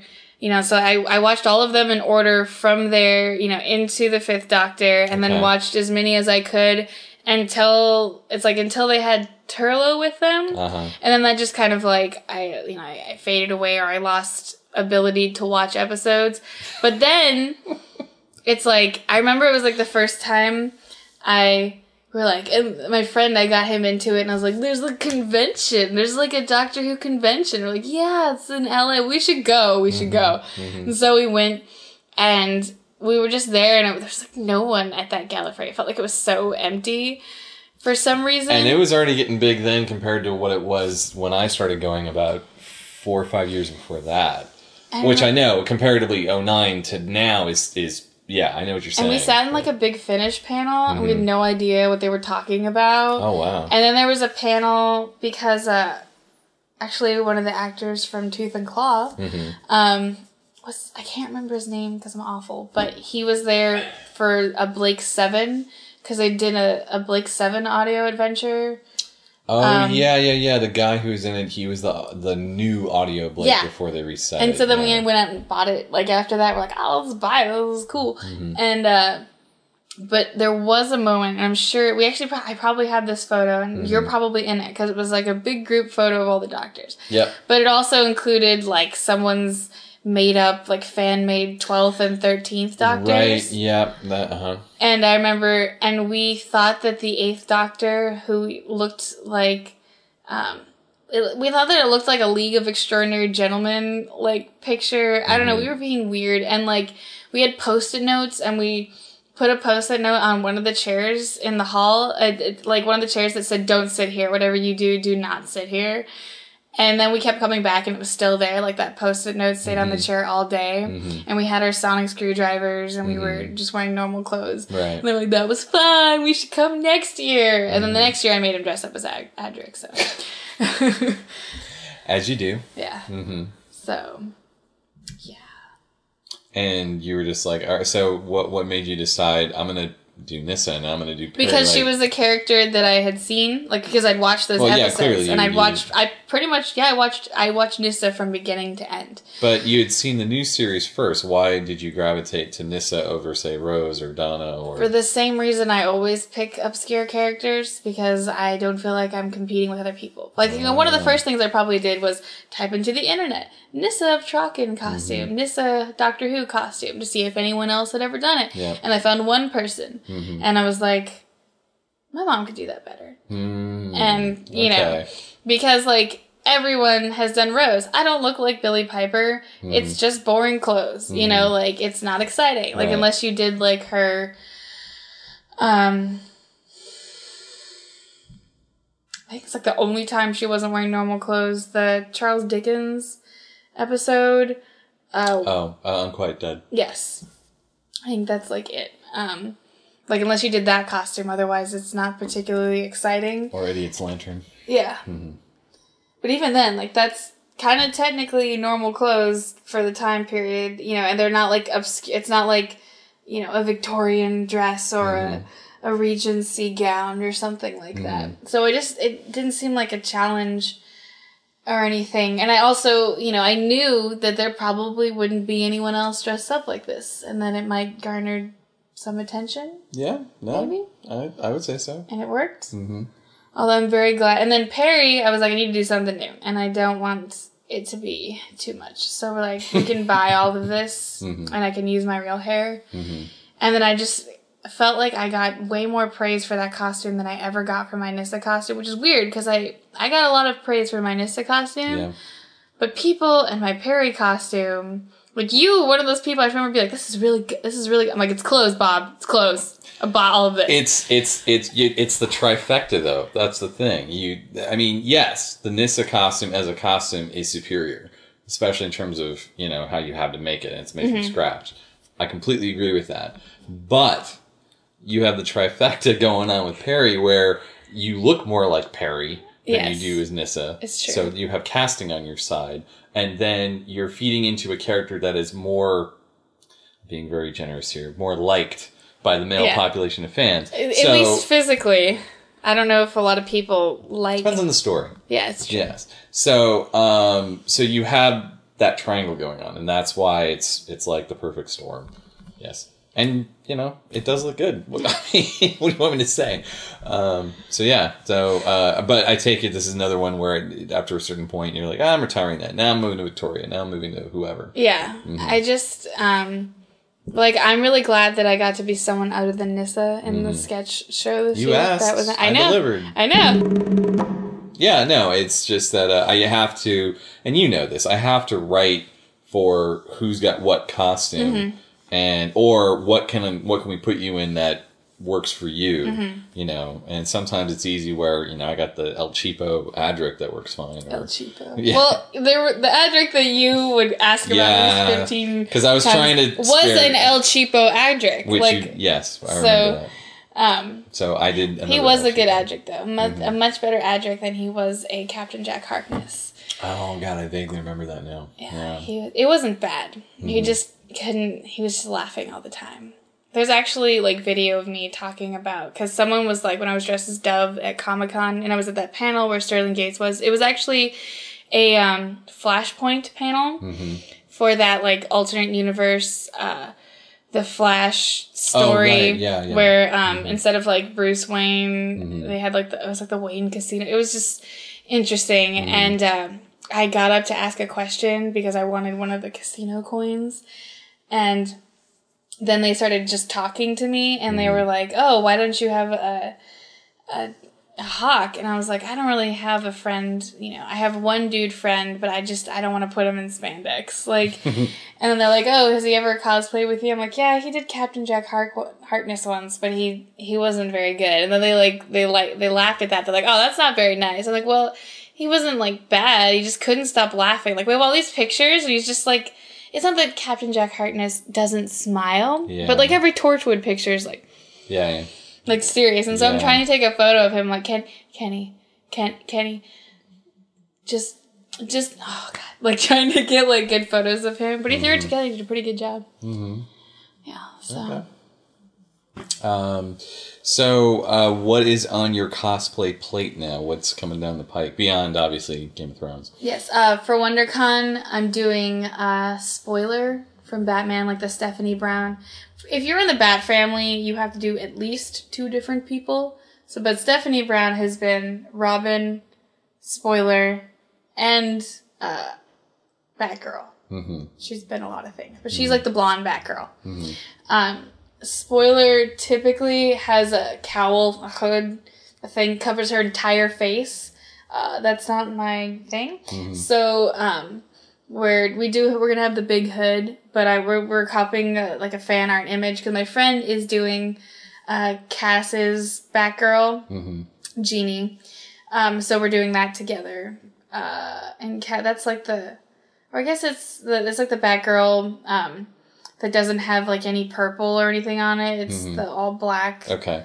Um, yeah, she's doing that, and that's that's it for like new stuff. I try to one convention at a time. Sure. Um, we have fabric for other Victoria costumes, but we'll see how that goes.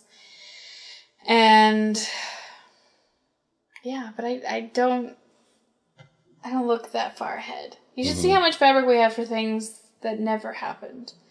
The fabric that we bought for you know, or the patterns that were purchased for things that never happened and never will happen because I'm no longer, you know, into that series or something. Sure. But there is a lot of it. Does it ever get repurposed or recycled somewhere, or it just It sits there? It should be. Or it should be mm-hmm. sold. We should probably get rid of it. I would, yeah, I would probably do that. Yeah. Mm-hmm. Um, so, what um, would be your number one tip to cosplay beginners? Um I would say um hmm. I guess do your research. Mm-hmm.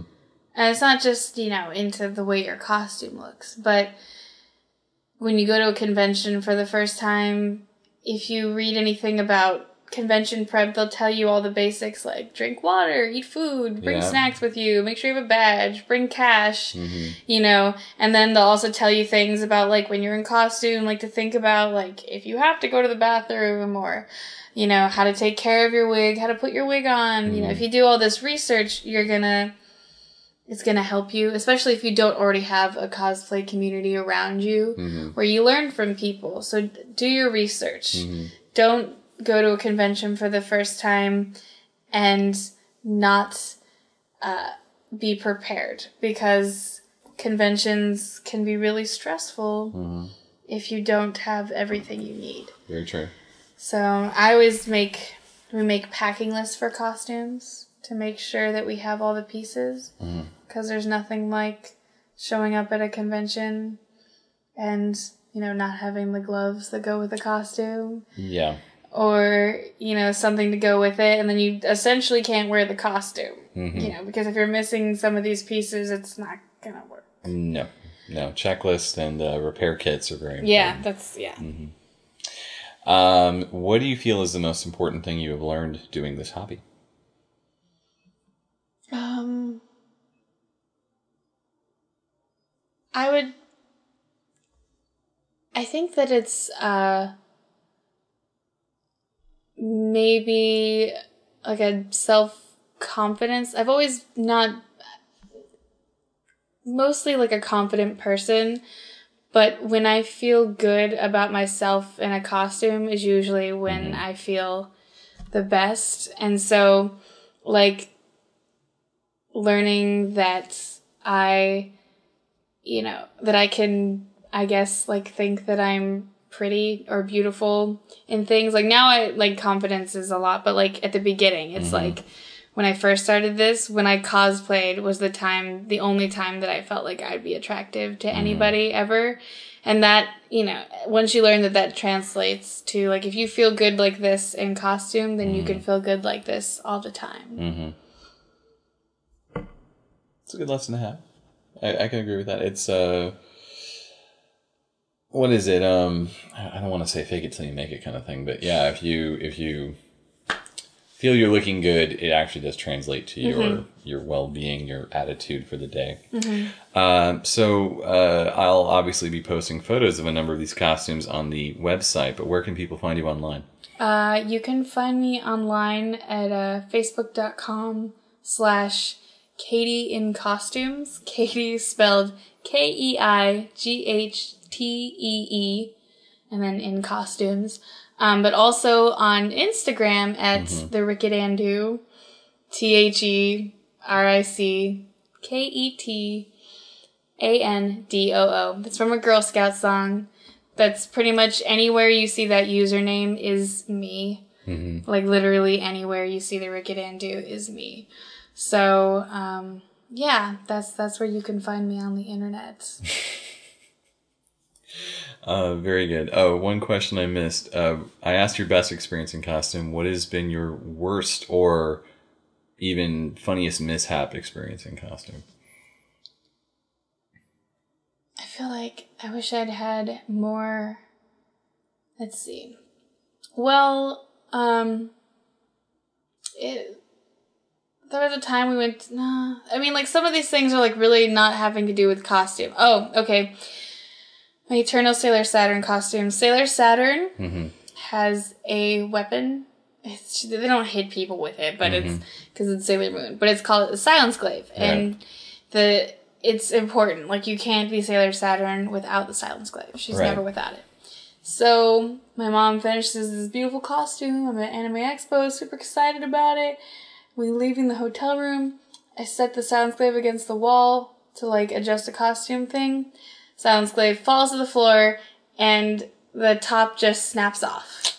Hmm. And so we had to tape it. My, thankfully, my mom had happened to bring some silver matching like cardboard and taped it up, and so it it messed up the way it looks, but it was still like together. So, mm-hmm. but like yeah, immediately breaking the prop before I even get to take it out. Mm-hmm. But it ended up being okay in the long run. But that was that was unfortunate. yeah, I think that's the worst though. I've gotten headaches a lot in costumes though. Mm-hmm. I get headaches a lot anyways, but mm-hmm. like I got really sick at WonderCon when I was in my Castaspella costume Right. and I had to, and I had like someone had carpooled, and I had to call, so I had to like call out on Facebook, like someone come pick me up and take me home. Yeah, I remember that. Yeah. Cause, and I did. Someone uh, was getting off work. Uh, and, you know, obviously Disneyland's right by the convention center, so uh, they were getting off work, and they took me home, and they saved me. hmm But I try really hard to make sure I drink water and that I eat and that, you know, I don't stay on things too long that make me uncomfortable. Or sometimes it's like pre medicating, like take Motrin, like this is going to be uncomfortable. But sometimes it's still it's still hard. Sometimes you just forget or you lose track of time. Yeah, very true. We kind of I guess cause we kind of used to abusing ourselves. Yeah, more so than the actors wearing the thing because at least they get to take breaks on Yeah. set, and we're wearing it for hours on end at a convention hall. You know, Getting blisters Mm-hmm. and sweaty and you know, it's it's sometimes I, I think to myself like why am I doing this? Mm-hmm. And then you think about the social aspect and the really good photos that come back and how awesome they look, and you're like, oh, it's worth. It Mm-hmm. and then what it feels like to not be in costume with Yes. everyone who's in costume. Yes, that's true. That's like it's like a a weird you you don't know what it feels like until you've experienced it and Mm-hmm. you just feel really bummed out even if you try like not to be. Mm-hmm. My friends this is the last Comic Con. They were like, "We're not going to bring any costumes because we're over cosplay." Mm-hmm. And then, like three days, like two days in, they're like, "This is the worst. Why did we do this? This is the stupidest thing ever." you Like, feel like you're at the party, but you're missing it. yeah, because I mean, what am I gonna do? Like, I do the entire dealer's hall? Yeah, Okay, good job. Like, like go to more panels and you know camp out so I can get into this autograph session. pretty like, much. I yeah. could do that, or I could cosplay Mhm. and hang out with friends. Like, And cosplay is a good way to meet friends, I say, Mm-hmm. um, because let's. I I know for a fact if I never cosplayed ever, um, or kept it strictly to Halloween or something, I wouldn't know most of the people in my friend circle right now. it's true. I'm trying to think of exceptions actually right now. I can think of a couple, but they're like friends from like before my cosplay days. That Haven't do- you known Kevin for a long time? Yeah, he, he's a he's a good exception, but like you know, it's because of cosplay and Doctor Who and things like that mm-hmm. that we're now kind of hanging out more and, and still doing stuff. What? Speaking of Halloween, Yes. do you find I don't know if you go to, I don't really go to any like big parties. It's usually like house parties. But people don't understand why I don't want to wear my cosplay costumes to their casual Halloween party. This has come up in my Halloween podcast, and most people are on the same page. And they can't like like, but you have tons of costumes. And you're like, yeah, but we're gonna sit around getting drunk. Yeah. Uh, one time I put on a, like a really nice costume for something, and we ended up like being shipped around in a limo or something, and it was like the uh, worst thing. I was like, why didn't I just wear clothes? There's, I should be wearing clothes right now because I'm so uncomfortable Right. and I'm just sitting down, you know, making or like I my Jane costume has a corset, Jane from Disney's Tarzan, Mm-hmm. and we ended up at like I, I thought we were going somewhere, and I ended up sitting around in the house, and I was like, I need to go home because my back hurts, like. Yeah. Like this is so I have costumes that I specifically wear to Halloween parties that are usually just like like my Cheshire cat costume, Mm-hmm. which is ears and a fluffy tail and like a a, a modified American Apparel pink striped shirt and Yeah, like yeah. and it's just all comfortable stuff that doesn't matter. And yeah, it's not full out, but I I'm not wearing Mm-hmm. you know I'm not wearing my Dove costume to somewhere where there's alcohol and messy food. Like it's not happening. And people that don't care as much. I mean, there are certain Halloween events that might call for a higher end costume Mm-hmm. where it's more of an event. Yeah. And I've done that, and that's cool. But like, we're screenings even maybe. Yeah, or if you got like to is. like invited to like the Playboy Mansion Halloween Yeah. Mm-hmm. party, you know, I might go more out. But then at the same time, like maybe you'd want to do something like specific for that event, like make something. Yeah. It's like when you're doing the one time I went to Labyrinth, I like threw something together with the help Mm-hmm. of a friend. And it's like I had a fairy costume, but I knew that it, it just didn't feel like the Disney fairy would fit in quite right with this Mm-hmm. Right. event. So I just, you know, threw something together for Mm-hmm. that event. No, no, it's uh, it's a smart way to go. I uh, I'm in the same boat, and actually half the time too, half of these costumes that I do are not mainstream enough for Halloween. Yeah, people aren't gonna get it. So what's Yeah. the point? Like, it's not because so Halloween costumes, you know, either be funny or cool. You know, Yep, they got to be super, super on the nose, funny, sexy, cool. They got to Mm-hmm. be any of those, and you can go for the obscure joke, but.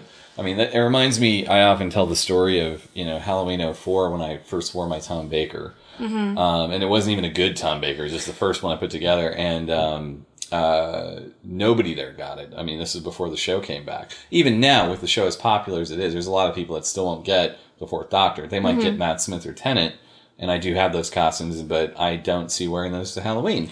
Um, but yeah, no, um, no, I, I like nobody there got it except what was it? Um, one random girl did, and she was way too young to know the show. I don't know how the hell she knew it. probably And- your parents. yeah, probably your parents. And one other guy only admitted it to me in private that he knew who I was because he was from Australia. And he knew the stigma Doctor Who carried with it. But it didn't work against me that night because nobody knew who I was. So everyone kept guessing I was like East Coast English professor or Indiana Jones's retarded brother or something. And um, yeah, so it's it, it goes to show you that. I mean, I learned the hard way. Like you got to pick, or even if you don't know what it is, at least if I'm Captain Marvel, you know I'm a superhero. Yeah. Or it pick a. I have a backup cheap Zorro costume I can throw on. You know, it can't fail with Zorro. So it's true. um, yeah, you I have like to- Mm-hmm. a pirate costume if I want to go like all out, like you know, wear something a little bit uncomfortable, but it's like I got a pirate costume. yeah. You know, it's like everybody knows you're a pirate and you've got some pirate. boobs. Like, right. Yeah, or you put on uh, yeah, what is it the the, uh, the convict costume or the yeah, just like something basic. Mm-hmm. But uh, my friend used to always fall back on whenever it was Halloween, and he'd either put on a Hawaiian shirt and a Viking helmet, or he'd literally go buy the cheapest costume in a bag, which usually ended up being the monk costume. So it was a brown robe with a cross, and he was carrying a Bible, and he didn't care that it was kind of a dumb costume, but it mm-hmm. was like twenty bucks, and you know, I thought that's kind of what you need though for Halloween. You need your cheap.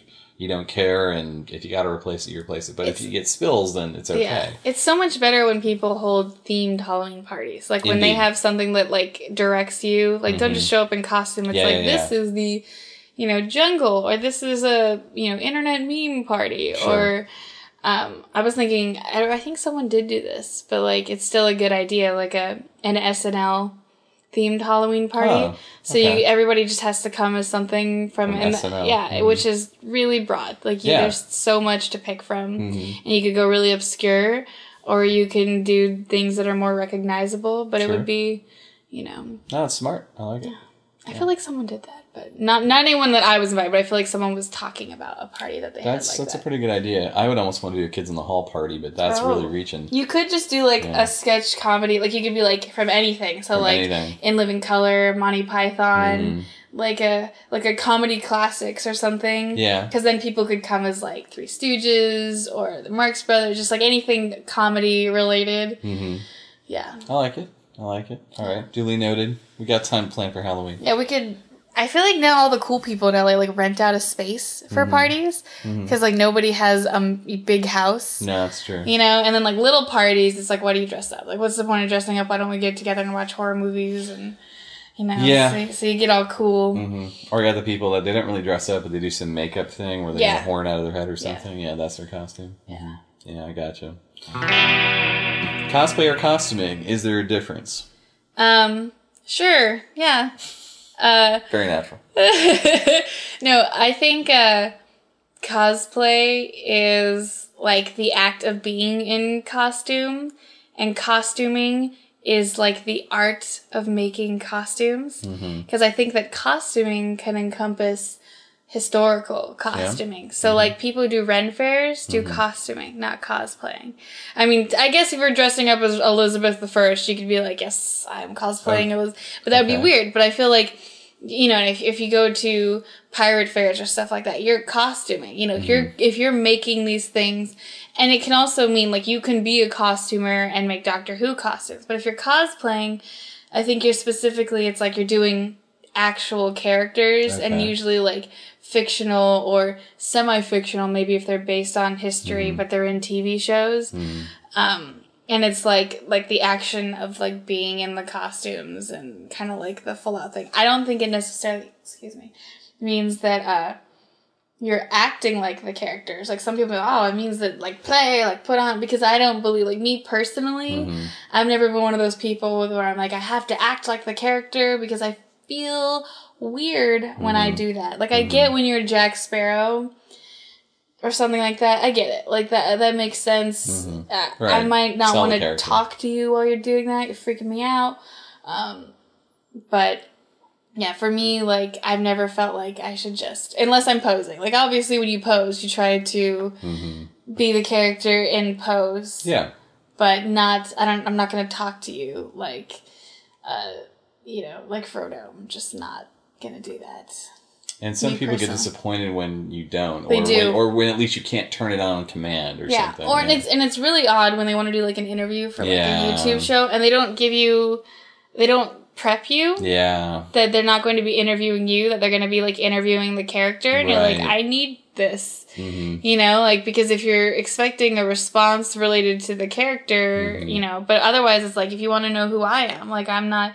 Some people have aliases and they don't want their real, but you can you can know my name, so it's, not a secret. Or um, they don't prep you on the tone of the interview, whether it's Yeah. Mm-hmm. an honest interview or it's a playful interview or all that. You're trying to quickly read it based on maybe if you saw them interview someone else or you try to get what you can before the cameras roll, but often they're just trying to get what they can. Yeah. And if they get something off the camera. And I feel like pretty much. 80% of every interview I've ever done, it gets cut. Like I see, Yeah. I'll always like see the clip and then I'm like, oh, they didn't use my stuff. I was like, I must have been awful. But I do, there are some really weird interviews. This like Captain Biorhythm Mm-hmm. interviewed everybody after the 2008 masquerade, at, after they got off stage and after if they won an award. Mm-hmm. And I was the one doing the interviews, like doing the talking, and they're not bad. Like Mm-hmm. I think that I did a, a pretty decent job, but he's wearing like a fanny pack and like tight bike shorts, like this. It's a little, it's a little weird. He wasn't like mean Mm. Mm-hmm. Yeah. or anything, but it was it was a weird situation. All right. Um, actually, as a side tangent, what um, uh, do you? I mean, you have experience in a lot of masquerades, Comic Con masquerade, and so forth. But clearly, you also have a lot of experience hall cosplaying. Do you have a preference between the two?